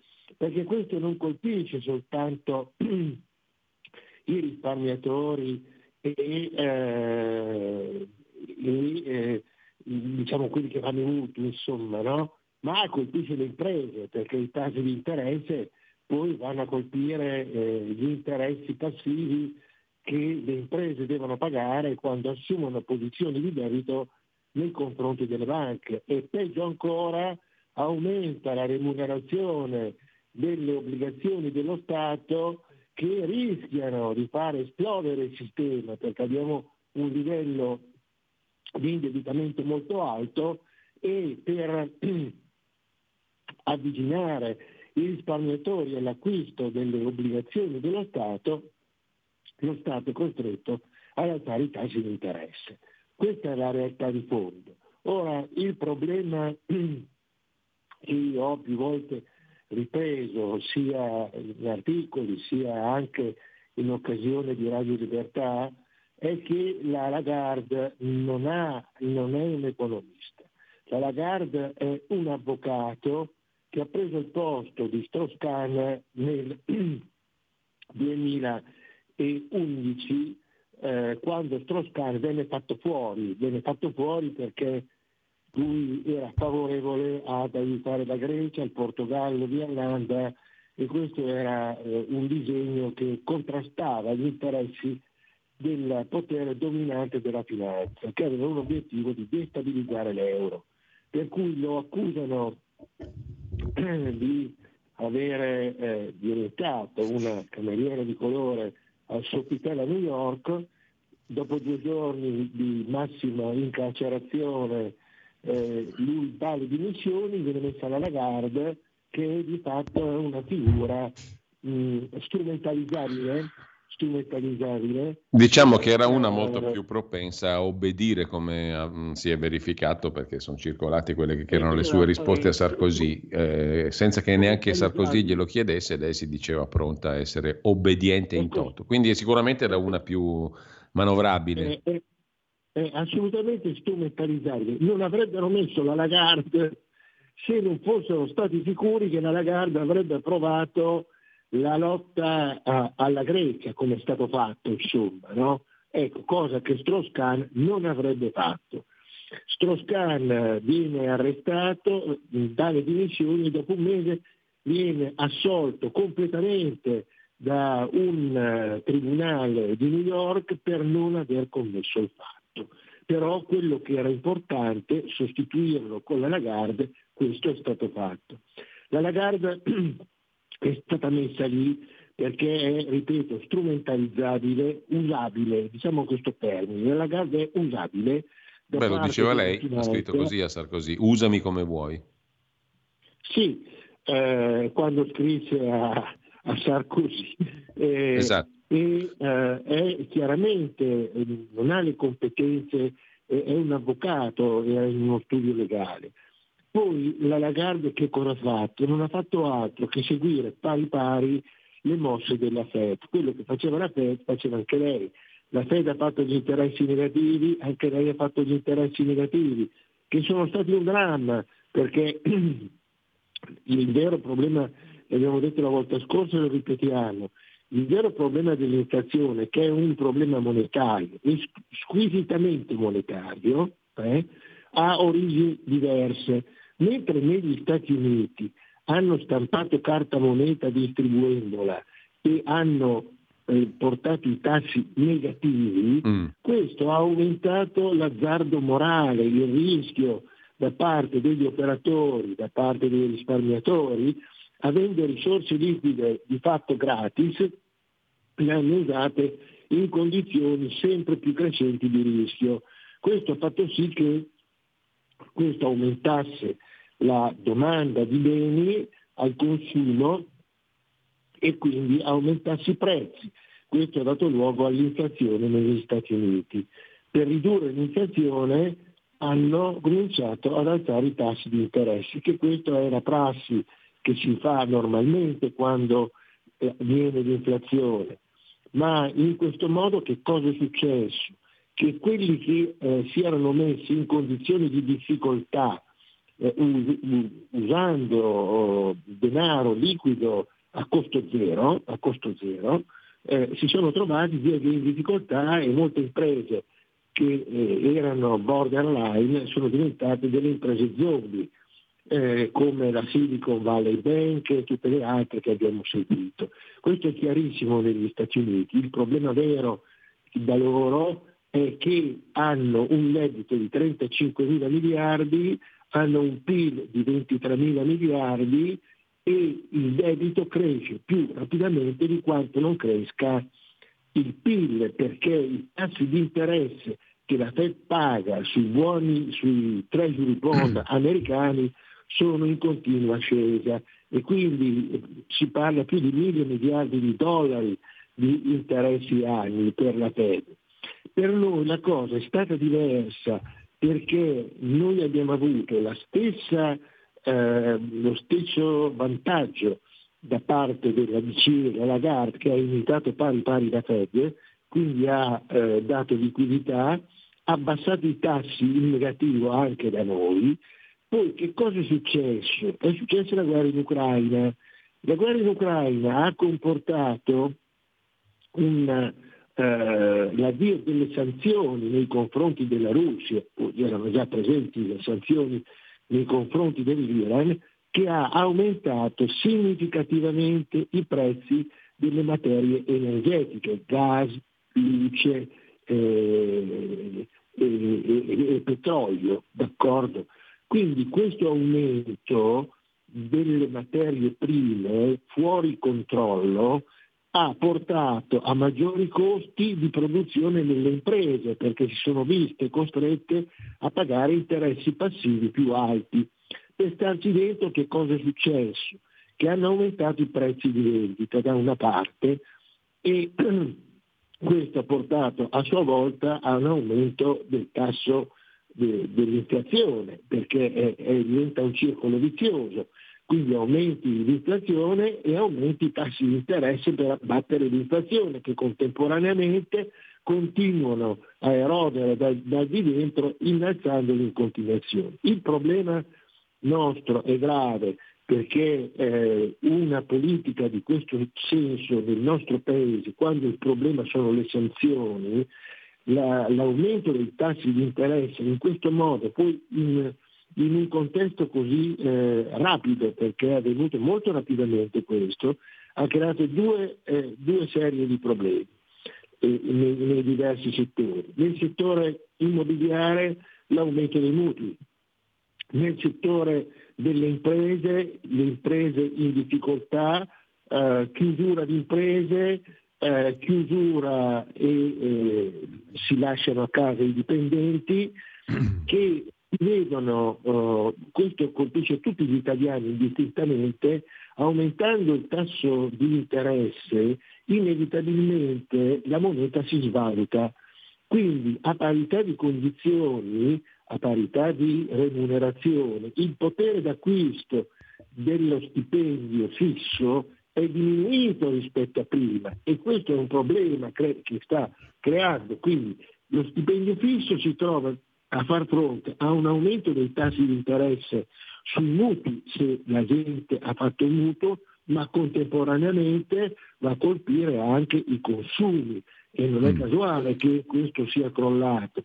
Quindi questo porta a forme di licenziamento, di sospensione del lavoro e vediamo ogni giorno che ci sono in imprese i dipendenti che protestano in piazza per essere licenziati, per essere messi fuori, eccetera. Questa situazione che andava capita immediatamente, che poi solo scriva che ci sono questi consumi mm. e non uh, faccia una riga in merito, alla, in merito al, all'errore eh, criminale, all'errore criminale della Lagarde, beh, questo è molto grave da, dal punto di vista di un quotidiano che dovrebbe scrivere le cose come stanno, le cause come stanno e non mm. limitarsi a dare ordine agli effetti. Ecco, ma professore, professore eh, con una, uno sguardo retrospettivo su quello che ci hai appena riassunto, detto e commentato, allora mi devi spiegare la logica per cui mh, mm, abbiamo avuto un periodo di tassi molto bassi, addirittura praticamente negativi, che non sono serviti per niente a rilanciare l'economia reale. Adesso abbiamo tassi troppo alti o comunque sono stati innalzati notevolmente la previsione di tenerli alti e allo stesso modo non servono assolutamente alla, all'economia reale, anzi stanno indebitando tante persone e lavoratori comuni, famiglie comuni, persone indebitate normalmente. Allora, mh, mm, che senso ha tutto questo? Cioè, tra, tassi troppo bassi non fanno crescere l'economia, tassi troppo alti stroncano chi è già indebitato e magari di, dirottano eh, le eventuali speculazioni finanziarie sui titoli di Stato, perché con tassi alti forse conviene investire in titoli di Stato che non in borsa, ma la logica di tutto questo qual è alla fine? Dove si vuole arrivare? Non lo sa neanche lei. Il problema è che non lo sa neanche lei, questo è il problema. E il paradosso che si è venuto a creare, come eh, dicevo la volta scorsa, qual è?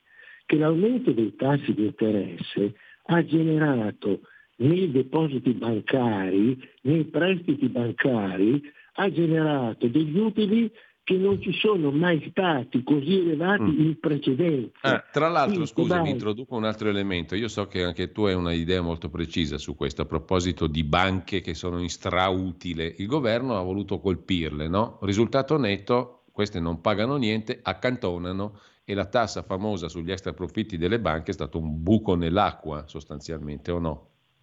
No, eh, anche questo è stato un errore, è un errore, è un errore maledizione perché eh, le banche, qual è il paradosso in cui ci troviamo oggi?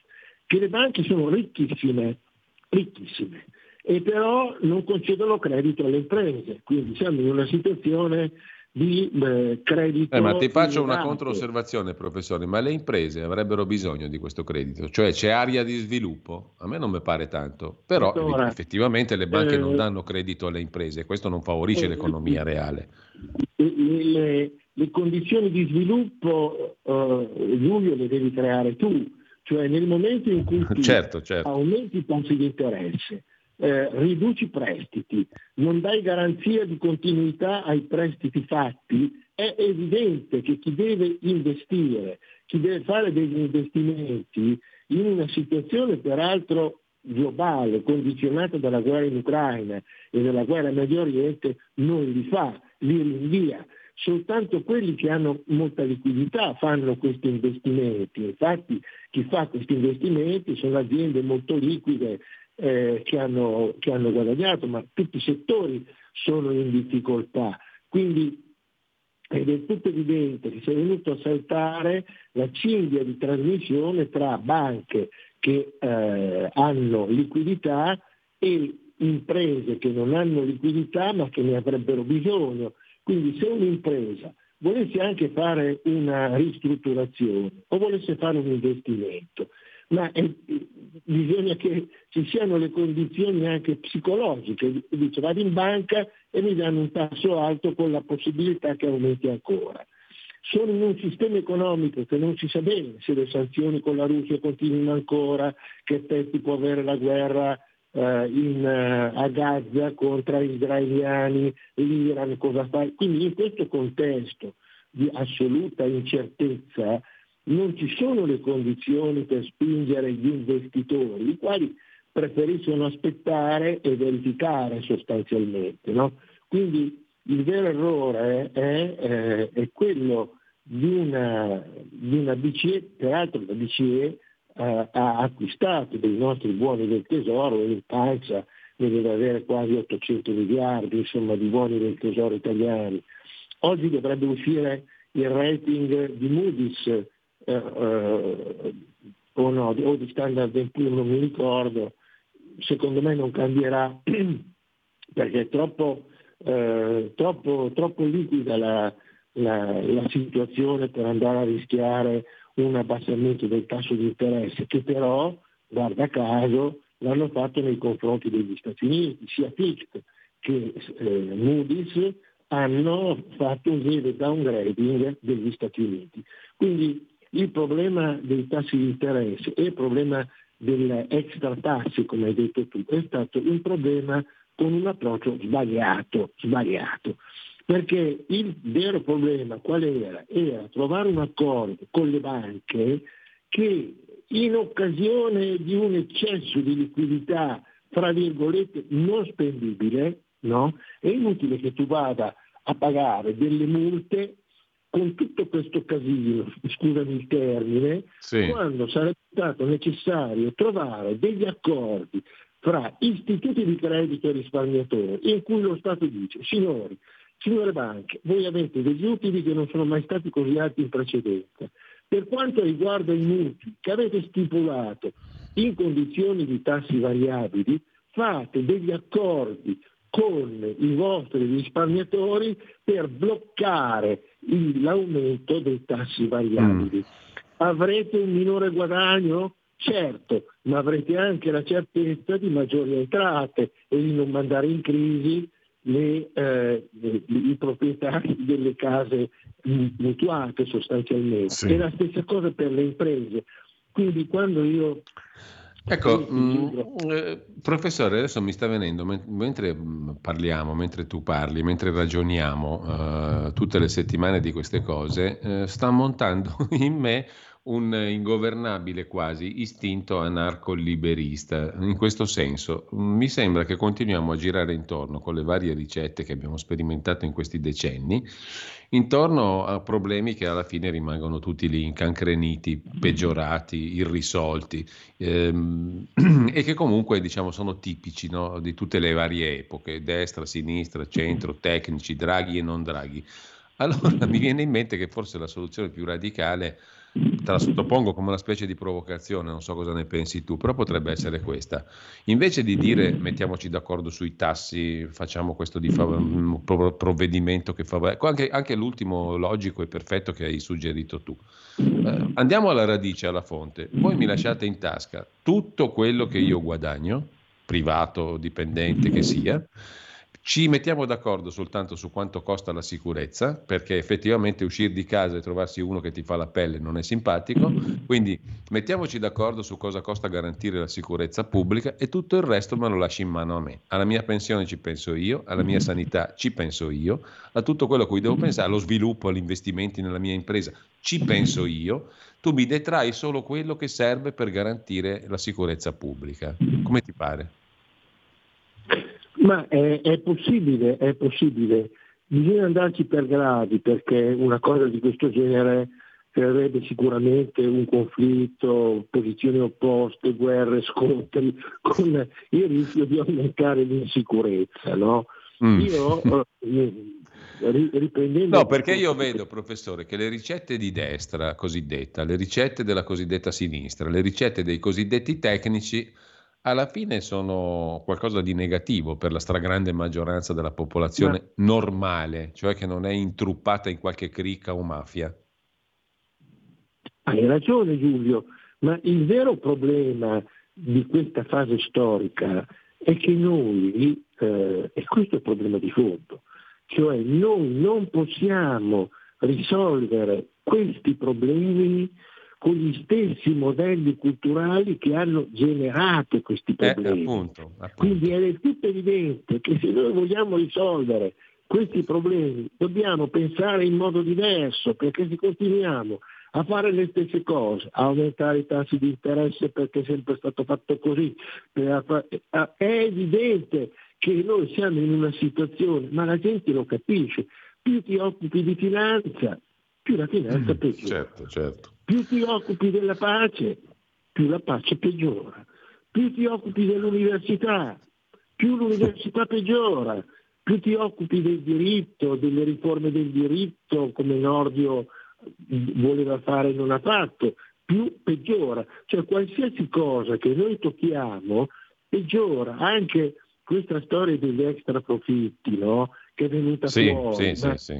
Eh, traducila in modo positivo sostanzialmente, no? Tu non fai le tasse alle imprese, ma gli dici una quota degli utili che voi avete accantonato, adesso li usate per mantenere i tassi bassi a quelli che hanno i mutui, d'accordo? E questo è quello che io chiamo la competizione collaborativa. Allora, a me non interessa, non interessa in modo particolare sì che Banca Intesa o Unicredito mi dicano che hanno ottenuto dei risultati altissimi per la prima volta, mai così tanti come adesso, con un sistema però economico di economia reale che sta arrancando gravemente.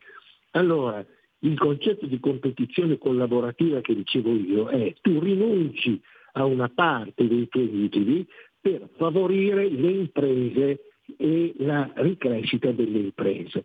Che cosa vuol dire questo? Competizione collaborativa.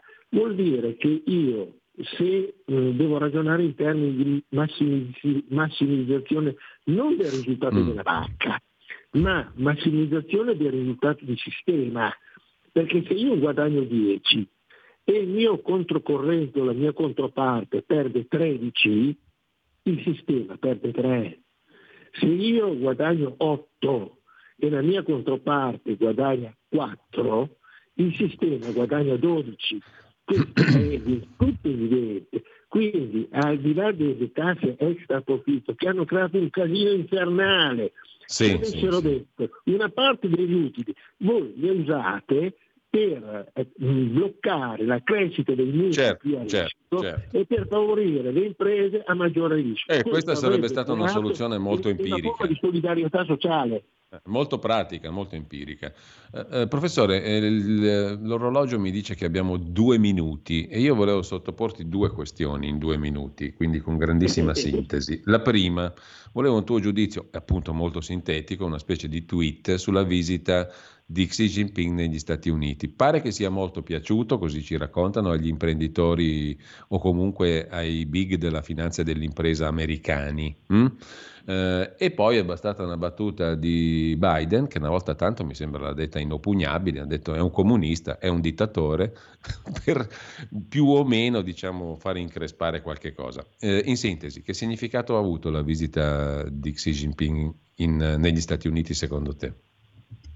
Ha avuto una visita simbolica perché sono consapevoli che eh, eh, tirando, tirando le fila forse vale la pena trovare qualche forma d'accordo piuttosto che scontrarsi in continuazione.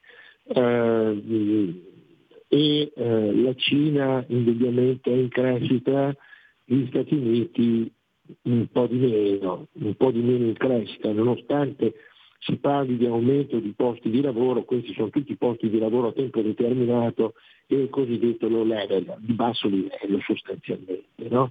Quindi è un incontro importante, eh, ha un valore più simbolico che un valore reale, perché alla fine con Taiwan eh, Xi Jinping ha detto chiaramente non metteteci la testa, eh, sull'Ucraina non si sa che cosa eh, si siano detti di preciso, eh, ci sono degli scambi, la riduzione del fentanyl, che è questa droga terribile che viene prodotta in Cina e esportata negli Stati Uniti, Sì, hanno sì. trovato degli accordi marginali sostanzialmente. Mm. no? È un primo tentativo, è un primo tentativo secondo me più simbolico, più di valore simbolico che valore reale, che comunque ha un suo senso, comunque ha un suo senso, per dire signori eh, siamo su una piattaforma molto oscillante e grave, se non troviamo un minimo d'accordo in- nel rispetto reciproco di, di quelli che sono i nostri interessi, rischiamo di andare male tutti, insomma, tant'è che Xi Jinping ha chiaramente detto noi di guerre non ne vogliamo fare neanche una, da nessuna, da nessuna parte e neanche una. Io credo che questo accordo sia importante, manca sempre in questi accordi che vengono fatti la figura dell'Europa, la quale continua ormai da decenni ad essere sostanzialmente un asino tirato per il... è un asino, un asino non, ha una, una governance politica, è governata da burocrati che vengono fuori con delle improponibili, eh, con delle, delle regole improponibili per una realtà pensata sulla- sulla- sulla- sullo scritto e nella loro testa, ma quando pensi di applicarla diventa disastrosa, insomma. Ecco, Professore, Stati se tu hai ancora un minuto, eh, io volevo introdurre anche l'altro argomento di cui volevo parlarti e lo faccio perché vedo già in collegamento con noi Maurizio Bolognetti, collega, giornalista e, mm, eh, ehm, e anche segretario dei Radicali Lucani da tanti anni. Maurizio, buongiorno innanzitutto. Buongiorno a te, buongiorno al professore, buongiorno agli ascoltatori di Ecco. Radio Libertà. Io volevo sottoporre al professor Fabrizio Pezzani eh, le ragioni profonde della protesta e dell'iniziativa politica e comunicativa che Maurizio sta portando avanti da sette giorni, ormai no, con uno sciopero della fame. O- oggi 8. Oggi sono otto giorni di sciopero della fame, caro professore, per una questione che ha a che fare con eh, una libertà fondamentale, quella che stiamo esercitando anche noi in questo momento, cioè il diritto di manifestare liberamente il nostro pensiero con la parola, con lo scritto, dice l'articolo 21 della Costituzione, e con ogni altro mezzo di diffusione. La stampa in questo senso, cioè la libera manifestazione del pensiero, non può essere soggetta ad autorizzazioni o censure. Poi l'articolo 21 si riferiva alla vecchia stampa, quella per i giornali, eravamo nel 1948. Però il principio del comma 1 è molto chiaro. Con tutti i mezzi, con ogni mezzo di diffusione, tutti hanno il diritto di manifestare il proprio pensiero. Ciò evidentemente non accade con i nuovi mezzi eh, di comunicazione delle grandi multinazionali, no, professore? Cioè YouTube, eh, Facebook, eh, Twitter o X che dir si voglia. E tra le altre cose, per aver esercitato concretamente questa, questo diritto e per aver chiesto anche il diritto a essere informati, il diritto alla conoscenza, il nostro amico e collega Maurizio Bonognetti se l'è vista molto male con eh, un'emittente storica del nostro paese, posso dirlo tranquillamente, Radio Radicale, che diciamo di questo diritto alla conoscenza aveva fatto un claim fondamentale, salvo poi averne un certo qual fastidio nel momento in cui a esercitarlo era un suo giornalista, cioè il nostro amico Maurizio Bolognetti, che non solo sulle vicende Covid, ma su tante altre questioni, ha, fatto della sua, della sua attività, ha avuto una bussola per la sua attività che è questa qui, che abbiamo appena illustrato sommariamente. Poi Maurizio mi correggerai tu eh, e integrerai. Ecco, volevo chiederti, proprio da un punto di vista, anche dal tuo punto di vista, perché sei una persona, mh, professore, molto attenta a queste questioni di principio, se è possibile, diciamo, esercitare fino in fondo il diritto prescritto dalla nostra Costituzione, che continuano a dire che è la più bella del mondo, il che è opinabile, ma comunque l'articolo 21 lo dice chiaro, no? La libertà di manifestazione del pensiero in tutti i modi, con ogni mezzo, è garantita in, da, queste, mh, da, queste, forme di comunicazione? So, o, dobbiamo, o dobbiamo escluderle perché, come dicono alcuni queste sono entità private, non hanno niente a che fare con il nostro articolo 21. Tu come la vedi? Tu dici a me?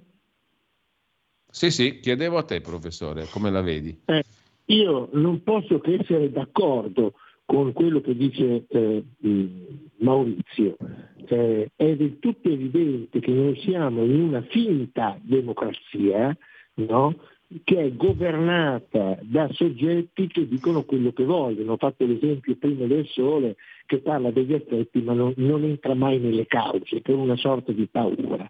E eh, la nostra Costituzione, ricorda Maurizio, è molto bella, certamente, ma io ho scritto un articolo che anche, potete anche recuperare, in cui davo su Panorama, in cui davo evidenza che i primi 12 articoli della Costituzione, cioè gli articoli generali e massimi, nessuno di questi articoli è realizzato, non ce n'è nemmeno uno che è realizzato nella pratica. E nessuno ti dica, ma come mai?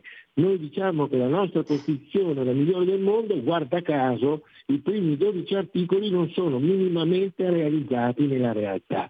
Quindi io sono assolutamente d'accordo con la necessità di esprimere le proprie idee per due motivi. Primo, perché fa parte della libertà di ciascuno e la libertà di sopravvivere, di dire quello che pensa, nel, modo rispettoso evidentemente no? e non volgare.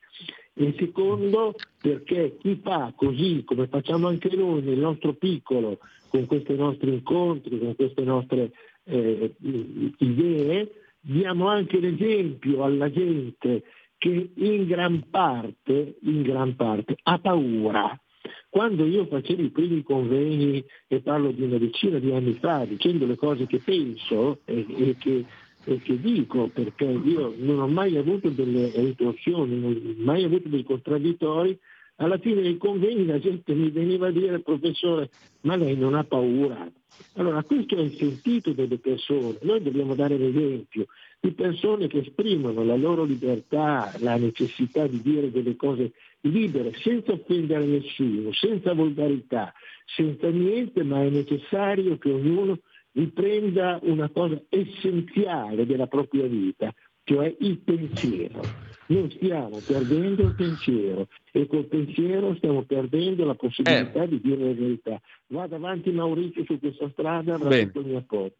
Grazie professore, intanto grazie, grazie al professor Fabrizio Pezzani, mm, mm, ci risentiamo venerdì prossimo. Maurizio, abbiamo introdotto um, questo, questa mattina diciamo, con il conforto del parere del professor Pezzani, la questione che tu hai posto e continui a porre. Intanto però credo che tu ci debba dare qualche aggiornamento sulle prime reazioni che ha avuto la tua iniziativa e anche su quello che ti attendi e su cosa vuoi fare, su che propositi hai, su cosa ti proponi di fare per i prossimi giorni per porre all'attenzione di tutti un problema enorme, perché questo qui non è più soltanto un discorso, diciamo, limitato, questo è un discorso veramente di carattere generale. Questo problema o lo affrontiamo politicamente, innanzitutto, e poi anche dal punto di vista della nostra professione di eh, giornalisti, ma io direi ancora di più, cioè di cittadini comuni, perché ormai siamo tutti dentro questa mega bolla, no? Eh, e o ci diamo delle regole precise o altrimenti veniamo schiacciati, in poche parole, e lo saremo sempre di più, perché l'alternativa è andare verso il modello cinese. La faccio corta, la faccio breve, però siamo lì, no? Cioè, questo è il punto. Oh. Oh, mi stai facendo ricordare che in iniziative non violente passate eh, scrivevo eh, Cina no Italia Tur- Turchia no, Italia, perché certo, per esempio, quando cominci un'azione non violenta, andiamo sul pratico, per eh, mesi e mesi ti rivolgi il tuo interlocutore, il ministro della sanità Roberto Speranza, e quel ministro non ti risponde e tu non, ha, non hai la concreta possibilità di far conoscere le ragioni per cui, a parte le eccezioni come questa emittente radiofonica, per, eh, per cui stai eh, portando avanti questa iniziativa, parlo a livello nazionale ovviamente, eh, significa che praticamente parli a eh, vox clamantis, si dice così, una voce nel deserto, ma che differenza c'è tra un ministro che non prende atto che gli stai ponendo questioni di diritto e eh, il signor Erdogan, Erdogan, che fa morire eh, un'avvocatessa, per esempio, nelle sue carceri per un'iniziativa non violenta in cui rivendicava diritto. Vabbè, mi fermo. Tu mi chiedevi il punto della situazione. Sì. Il punto della situazione. Intanto ci sono un po' di persone che hanno ritenuto opportuno scrivere agli ordini eh, regionali e nazionali. Su questo tema è intervenuto, io direi ottimamente, articolo 21, grazie eh, nelle scorse ore, dopo una serie di disguidi, è giunta eh, una, sulla mia posta privata eh, un intervento dell'ordine regionale della Basilicata. Mi permetto di dire eh, ai colleghi Ristaino e Oliveto, rispettivamente presidente dell'ordine regionale della Basilicata e presidente della Sostampa Basilicata, che forse però per ovvie ragioni quella nota andava resa pubblica. Non è che la mandate solo a me, perché questo è un dialogo pubblico, finalizzato a un obiettivo ben preciso che si sta materializzando in questo momento su questa emittente radiofonica. Coinvolgere per quello che possiamo, con i mezzi che abbiamo, l'ideale sarebbe coinvolgere la comunità paese in una riflessione una riflessione collettiva su questi temi e su altri di democrazia. Diceva bene il professore, quante volte mi hai sentito da questa emittente dire siamo una democrazia reale, facendo riferimento al socialismo, socialismo reale, reale. No? quando c'era il muro di Berlino e tante altre cose. Quante volte mi hai sentito dire... Eh, ladri di legalità, ladri di, di, di diritti, ladri di Stato di diritto.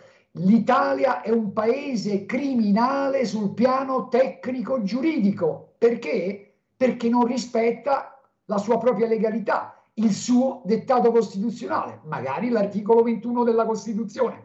E allora, grazie a chi per il momento c'è, però le cose le dobbiamo fare con convinzione perché qui poi c'è da dare seguito Qui non è che facciamo le cose per dare il contentino a Bolognetti, perché francamente io del contentino, arrivati a questo punto, ma sei da sempre, non mi importa. Intanto io proseguo. Ritengo di dover proseguire perché a questo punto io spero che oltre a quello che è accaduto, che è importante, oltre alla discussione che abbiamo aperto su questa radio, che è importantissima, io spero che intervenga l'ordine a livello nazionale, nei, sui vertici dell'ordine a cui sono iscritto, me lo auguro davvero che accada presto, ecco questa potrebbe essere una ragione che potrebbe indurmi a, sottolineo, sospendere, perché è sempre una sospensione, eh? e poi mi auguro che questa riflessione, che deve diventare collettiva, su diritti fondamentali che riguardano le nostre libertà e il nostro diritto umano alla conoscenza che dà forza, sostanza e contenuto alla democrazia, dovrebbe diventare riflessione per il Parlamento, per il governo, magari per i sindacati, eh? per tutti. E dov'è sta discussione? Io francamente non la vedo, a parte ovviamente le eccezioni che confermano la regola e questi, queste luci che si accendono, che tu hai acceso poco fa, è stato un piacere sentire l'intervento del, eh, del tuo ospite, beh, si continua, si continua per ora e come si suol dire spes contra spem, e cioè essere... Ah, ci tengo, eh? Sì. È intervenuto anche il vescovo della diocesi Tursi Lago Negro, eh, Monsignor eh, Orofino. Magari lo sentiremo eh, uno dei prossimi giorni se lui sarà d'accordo. Mm? Certo. Perché mi sembra che anche le sue argomentazioni possano esserci utili. Cercheremo però di coinvolgere anche qualcuno della comunità politica istituzionale, perché mi sembra eh, evidente, e, e appunto i vertici dell'ordine. Anche se la questione, eh, a maggior ragione, anzi mi viene da dire, perché la questione che tu poni non è solo una questione nazionale, però eh, diciamo intanto la consapevolezza da parte di una comunità politica anche a livello nazionale e di una comunità professionale a livello nazionale sarebbe un bellissimo passo avanti. Mm. Il diritto alla conoscenza pa- passa da lì e passa anche da tante altre cose che devono essere garantite e questo è uno dei tasselli, però quello che è nato poi dal, dal, dal, dal, sequestro, dalla cancellazione del tuo canale YouTube, è uno spunto che ci consente di aprire, spero, tante belle finestre um, su, in questa direzione.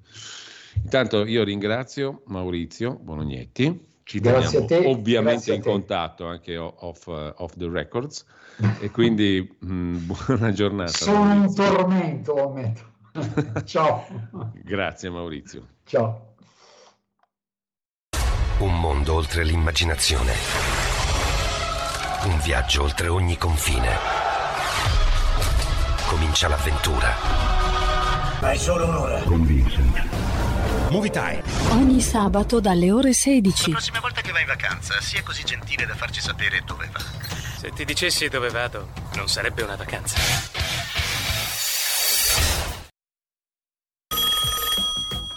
Pronto?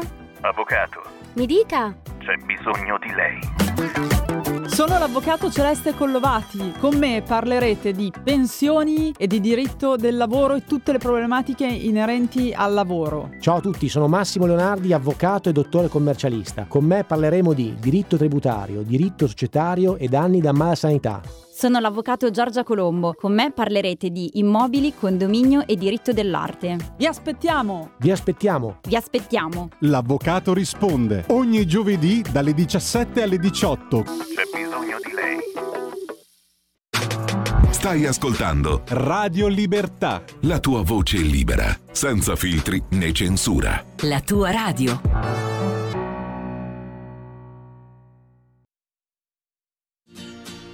Il sussidiario.net per non andare a scuola dai cattivi maestri.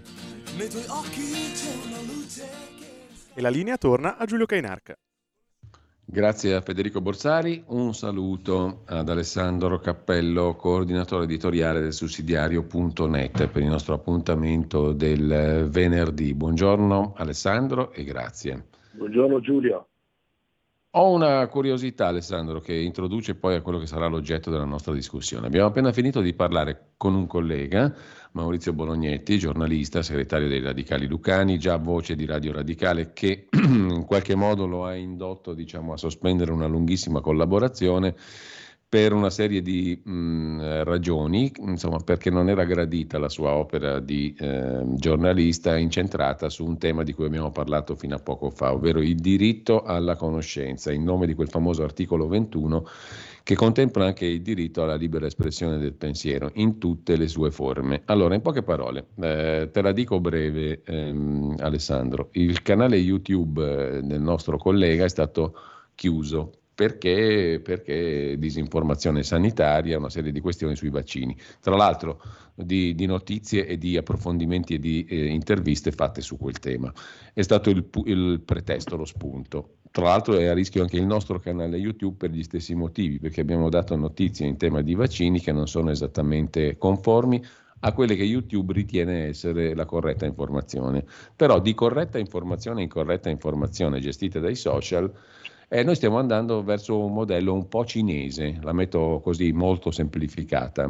E allora Maurizio sta facendo lo sciopero della fame in questi giorni, è l'ottavo giorno, per portare all'attenzione di tutti una contraddizione. Come facciamo a mettere insieme il nostro bellissimo articolo 21 della Costituzione con quei suoi bellissimi principi circa la libera espressione ehm, del pensiero in tutte le sue forme e eh, i social media. E il nostro ordine, Alessandro, dice che quella lì è roba privata e i privati fanno quello che vogliono. La sostanza però è la verità e la realtà è che non è così, perché ormai da lì passa l'informazione in maniera ancora più sensibile di quanto non passi attraverso le vecchie testate no? e, e gli organi di stampa tradizionali. Tu come la pensi? Come facciamo a mettere d'accordo il principio della libertà di espressione con queste grandissime multinazionali che gestiscono i social?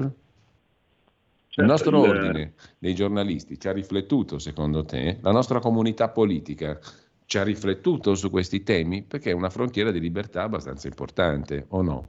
Tu come la vedi? So di, non ci eravamo messi d'accordo su questo e ti chiedo quindi un parere no, da giornalista proprio.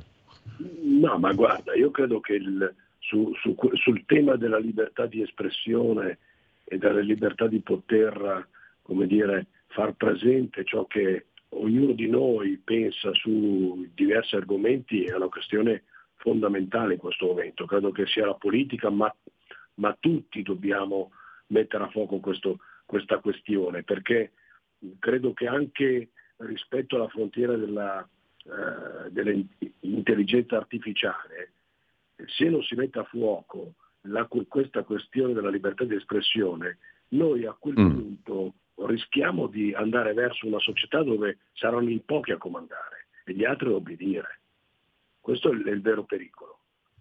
Cioè che, che qualsiasi espressione eh, possa essere da pochi cancellata. E questo è un pericolo molto grosso per la nostra società. Quindi io credo eh, basti pensare anche su, sui temi, come dire, dove, eh, eh, sui temi sensibili, dove, dove uno non può dire più un suo pensiero su certi argomenti perché viene assalito. No, perché fino a ieri Alessandro è stata la vicenda Covid a fare da detonatore, ma sempre di più lo saranno le vicende relative al genere sessuale. Io ho, detto, ho letto l'altro giorno che uno ha scritto che un trans è maschio, gli hanno perquisito casa, ma non in, in Cina, eh, qui in un paese europeo, non mi ricordo neanche più quale. È una notizia che mi è, che mi è eh, comparsa velocemente sotto gli occhi. Ma i motivi per esercitare censura saranno sempre di più andando avanti così, sempre no? Sempre di più. Io eh, ho incontrato recentemente eh, l'onorevole Buttiglione e tu ricorderai che lui sì. eh, era in procinto di diventare commissario europeo e eh, per una frase, peraltro non, assolutamente non grave, forse non capita, sugli omosessuali, lui non diventò eh, commissario europeo. Già, ma ti, parliamo di parecchi anni fa. E qui la situazione è che eh, andando avanti eh, si peggiora sempre di più e credo che se non si metterà a fuoco uh, questa, questa, tematica noi andiamo verso una società, ripeto, dove saranno in pochi a comandare e in tanti ad obbedire. Molto chiaro, avremo modo di riprendere questo argomento Alessandro perché è un argomento di struttura eh, che non si esaurisce in pochi minuti e che necessiterebbe una consapevolezza, credo, sia politica che professionale da parte nostra molto maggiore di quanta non ce ne sia oggi. No? E io ringrazio il nostro collega Maurizio Bolognetti perché ci sta richiamando a avere attenzione su questo punto attraverso la sua singolare vicenda che come sempre è accaduto per le sue questioni diventa una vicenda di carattere generale, perché bisogna farci attenzione a questo, esattamente per i motivi che hai illustrato tu poco fa, secondo me. Quindi ne riparleremo, spero, e ne riparleranno anche altri, spero, a livelli anche, anche più elevati dei nostri. Intanto, um, eh, Alessandro, noi ci eravamo riproposti stamani di andare su un argomento che il sussidiario ha affrontato con una bella intervista al segretario della CISL Luigi Sbarra, cioè lo sciopero di oggi. Sciopero di oggi che mm, insomma, lascio a te di definire quanto sia efficace uno sciopero come quello previsto per oggi in termini pratici, in termini di conquiste vere per i lavoratori e per la società. Mm, Sbarra è del tutto perplesso, anzi lo dice chiaramente che non serve a niente secondo lui e fa invece rilancia nella, nella conversazione con il sussidiario una serie di proposte concrete, no? tipo anche una proposta che è prevista dalla nostra Costituzione, torniamo lì, la proposta della partecipazione dei lavoratori alla gestione e agli utili delle imprese. Hm? Eh, la cosiddetta certo. compartecipazione o Mitbestimmung alla tedesca che fu realizzata in Germania nel secondo dopoguerra, da noi mai, tra le altre cose. Mm, è discutibile, uno può essere d'accordo o meno, però in effetti è una proposta concreta.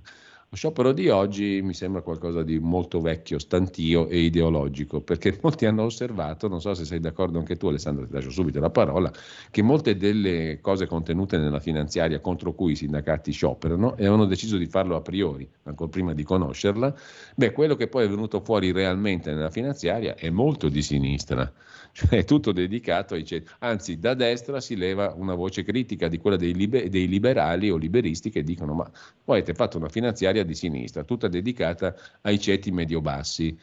Mm, com'è che la mettiamo allora?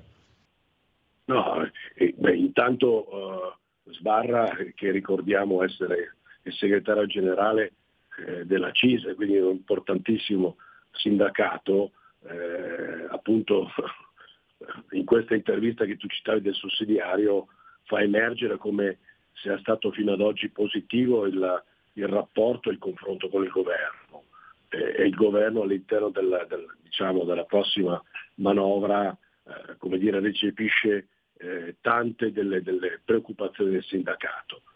Eh, diciamo che l'intervista, l'intervista di Sbarra in qualche modo fa emergere che diciamo, la prima voce critica nei confronti eh, del muscolare Landini viene dall'interno. La prima critica allo sciopero generale viene dall'interno, non dall'esterno, viene dall'interno del mondo sindacale. Se sbarra, come dire, eh, con responsabilità, fa presente, eh, intanto non, non, non, non acconsente e non partecipa allo sciopero che, che avrebbe dovuto essere generale della CGL, eh, ma addirittura si mette contro, già questo dovrebbe in qualche modo eh, far, pensare alla, far pensare bene a, Salvi, a, a Landini eh, a esibire, eh, a fare queste esibizioni muscolari che poi alla fine in qualche modo fanno come dire, diminuire eh, la forza sindacato. Eh, questo, questo sciopero generale eh, come, come, ha fatto emergere la commissione di garanzia, eh, non aveva i requisiti per essere uno sciopero generale. Eh, Landini ha attaccato eh, dire, la, la, la, commissione di garanzia, tenendo conto che dire, la commissione di garanzia è una commissione eletta dal Parlamento, quindi eh, è assurdo attaccare i soggetti dire, de- che vengono eletti democraticamente solo perché non, non, non, sono d'accordo con la tua posizione politica. Io penso che, mm, che Landini e, e la CGL e il, il, suo ruotino di scorta, la Will, abbiano fatto davvero un autogol con questa operazione dire, muscolare eh, che alla fine tutti hanno capito che è come dire, un, un atto sì. eh, politico, diciamo, politico ideologico. Eh, tra l'altro, nell'intervista al sussidiario, il segretario della CISL, Sbarra, non è che faccia sconti, tra virgolette, nel merito al governo, perché è lunga anche la lista delle cose che non gli piacciono, no? come, come sindacato. Questo non vuol dire che tu non ti confronti nel merito, questa è la differenza di approccio metodologico, mi sembra. Se io fossi un lavoratore troverei molto più utile che il mio sindacato si cerca di spuntare qualcosa di concreto che non fare le, le, le baracconate ideologiche in piazza, no? Per usare un linguaggio un po' volgare, Alessandro.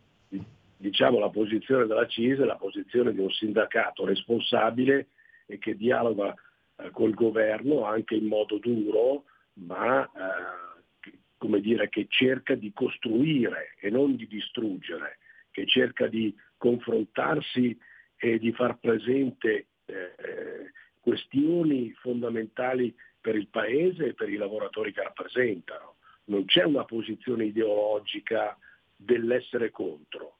Tieni conto Giulio, io sono andato a vedere i dati, basta andare sul sito del, del Ministero per, per, per andare a vedere questi dati, ma nell'arco del 2013-2018, cioè con i governi di sinistra, non si ricordano raffiche di scioperi come quelli organizzati nel primo anno di governo Meloni. Neppure, pensa, neppure con il governo Renzi, quando varò la, la, la riforma che tu ricorderai, la riforma del mercato del lavoro, il Jobs Act, che attaccava alcuni capisaldi dello Statuto dei lavoratori, ci furono così tanti scioperi. Quindi è evidente che la mossa della CGL è una mossa politica, è una botta di vita della sinistra, è, è, dire, è un, un, aiuto ecco. che si dà al, al, alla slime che Landini sappiamo essere uno dei soggetti che, che, che ha contribuito in modo de- determinante alle elezioni della slime. Se è vero sì. che poi il risultato fu sovvertito perché andarono a votare non solo gli iscritti ma, ma chiunque. Quindi... Ecco Alessandro, prima di concludere vorrei con te affrontare un altro aspetto toccato da Sbarra nell'intervista molto interessante sul sussidiario.net che abbiamo preso come spunto stamattina. A un certo punto rilancia Sbarra un'idea, quella della partecipazione alla governance delle aziende da parte dei lavoratori, che è un'idea che è contenuta nell'articolo 46 della Costituzione italiana, no? Laddove fin dal 1948 si stabilisce che la Repubblica riconosce il diritto, il diritto, attenzione, dei lavoratori a collaborare nei modi stabiliti dalla legge e della legge che sbarra invoca alla gestione delle aziende. E quello che in Germania era appunto la Mitbestimmung, cioè la compartecipazione. Eh, io ho un timore, che un conto è la Germania, perché in Germania questo non ha impedito che la Germania dal secondo dopoguerra in avanti diventasse la potenza economica che è ancora oggi. All'italiana avrei timore di una deriva messicana che mh, mm, piacerebbe magari anche ai 5 Stelle di Giuseppe Conte. Tu come la vedi? Ma guarda, intanto appunto eh, per, fare questi, per, fare questo passaggio eh, serve un sindacato responsabile.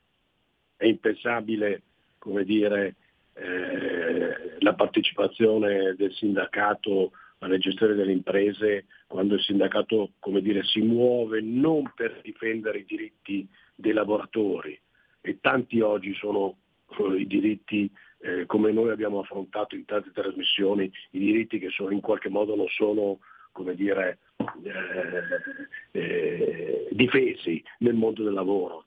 Ricorderai quando abbiamo parlato del, del fatto che c'è una certa percentuale molto alta di eh, straordinari che non vengono pagati ai lavoratori. Questo è un diritto che sarebbe interessante che i sindacati difendessero, cioè che il lavoratore quando fa gli straordinari deve essere pagato oppure non deve essere obbligato a fare gli straordinari. Quindi questo ragionamento che tu fai e che Sbarra fa eh, sicuramente potrebbe essere una grande occasione di corresponsabilità nella gestione di un'impresa perché l'impresa e la, dire, lo sviluppo dell'impresa è data certamente da un management capace, ma anche dal coinvolgimento e dalla passione dei lavoratori, dal sacrificio dei lavoratori. L'impresa e la, lo sviluppo dell'impresa è data anche e soprattutto dalla capacità eh, di dedizione del lavoratore. Quindi una partecipazione anche da un punto di vista, come dire, eh, aziendale dei lavoratori, a mio avviso sarebbe una cosa molto, molto interessante e che andrebbe, eh, come dire, nel, nel, nel, solco di dare maggiore responsabilità a, a, al lavoro e riconoscimento anche ai lavoratori che fanno il successo delle imprese. Tanta innovazione, Giulio, nelle nostre piccole e medie imprese vengono fatte proprio dai lavoratori che mettono passione in quello che fanno e fanno emergere tante cose che possono essere migliorate e da lì viene fuori eh, l'innovazione. Ad esempio, io una volta ho incontrato un'azienda che produce coltelli e forbici eh, nella, in una valle qui della, della Lombardia. E, e, ebbene, le aziende cinesi cercano di copiare a fare le forbici, i coltelli, ma questa piccola azienda attraverso eh, dire, la passione dei lavoratori mette dentro anche in questa semplice produzione tante di quelle innovazioni per cui anche il copiare diventa difficoltoso. Quindi eh, è interessante questa, questa, idea di sbarra del coinvolgimento del, del, lavoratore, perché il lavoratore è soggetto che partecipa al, al successo e allo sviluppo dell'azienda, però abbiamo bisogno anche di un sindacato responsabile, di un sindacato che non fa politica ma eh, nel senso politico partitico, ma che svolga un'azione come dire, a difesa e avendo a cuore il destino di un paese e il destino de, de, dei lavoratori che si rappresenta. Oggi il sindacato, non parlo della CISL, il sindacato oggi poco rappresenta il mondo del lavoro, poco rappresenta, eh, rappresenta i diritti eh, mancati di tanti lavoratori. Oggi il sindacato, in particolare la CGL, eh, rappresenta eh, in, gran parte i pensionati, tant'è che alle manifestazioni è solito vedere il, il cammellaggio in particolare delle, delle, dei pensionati, ma non rappresenta oggi tanta parte del lavoro che oggi avrebbe bisogno di un sindacato forte. Tu immaginati tutti i lavoratori che oggi sono in difficoltà, in particolare i giovani, allora, io ringrazio come sempre Alessandro Cappello, abbiamo fatto credo un utile focus partendo da questo bell'articolo, da questa intervista al segretario della CISL Sbarra. Uh, intanto il sussidiario.net apre la sua homepage questa mattina con la foto di Xi Jinping e di Joe Biden, il nuovo equilibrio bipolare, tutto da trovare. Altro tema molto stimolante. Tra l'altro, scusa Giulio, ma sono... Sì. Mh, 15 secondi anche questa mattina eh, il sussidiario pubblica un bellissimo articolo del professor eh, Salerno, un costituzionalista dell'Università sì, di Macerata, proprio sulla questione, del, sulla questione, dello sciopero e dove fa emergere di come il ministro Salvini bene ha fatto a, uh, a precettare e dare seguito al giudizio dell'autorità sì. di garanzia perché un ministro deve difendere eh, i diritti di tutti. Giulio Salerno è un costituzionalista e sottolinea questa cosa no? che dicevi tu, che Salvini si è assunto la responsabilità politica di attuare una pronuncia del garante per eh, lo sciopero, per la garanzia dei servizi pubblici. Mm, ti ringrazio, grazie Alessandro Cappello, buon fine settimana Alessandro. Grazie a te Giulio, buona giornata.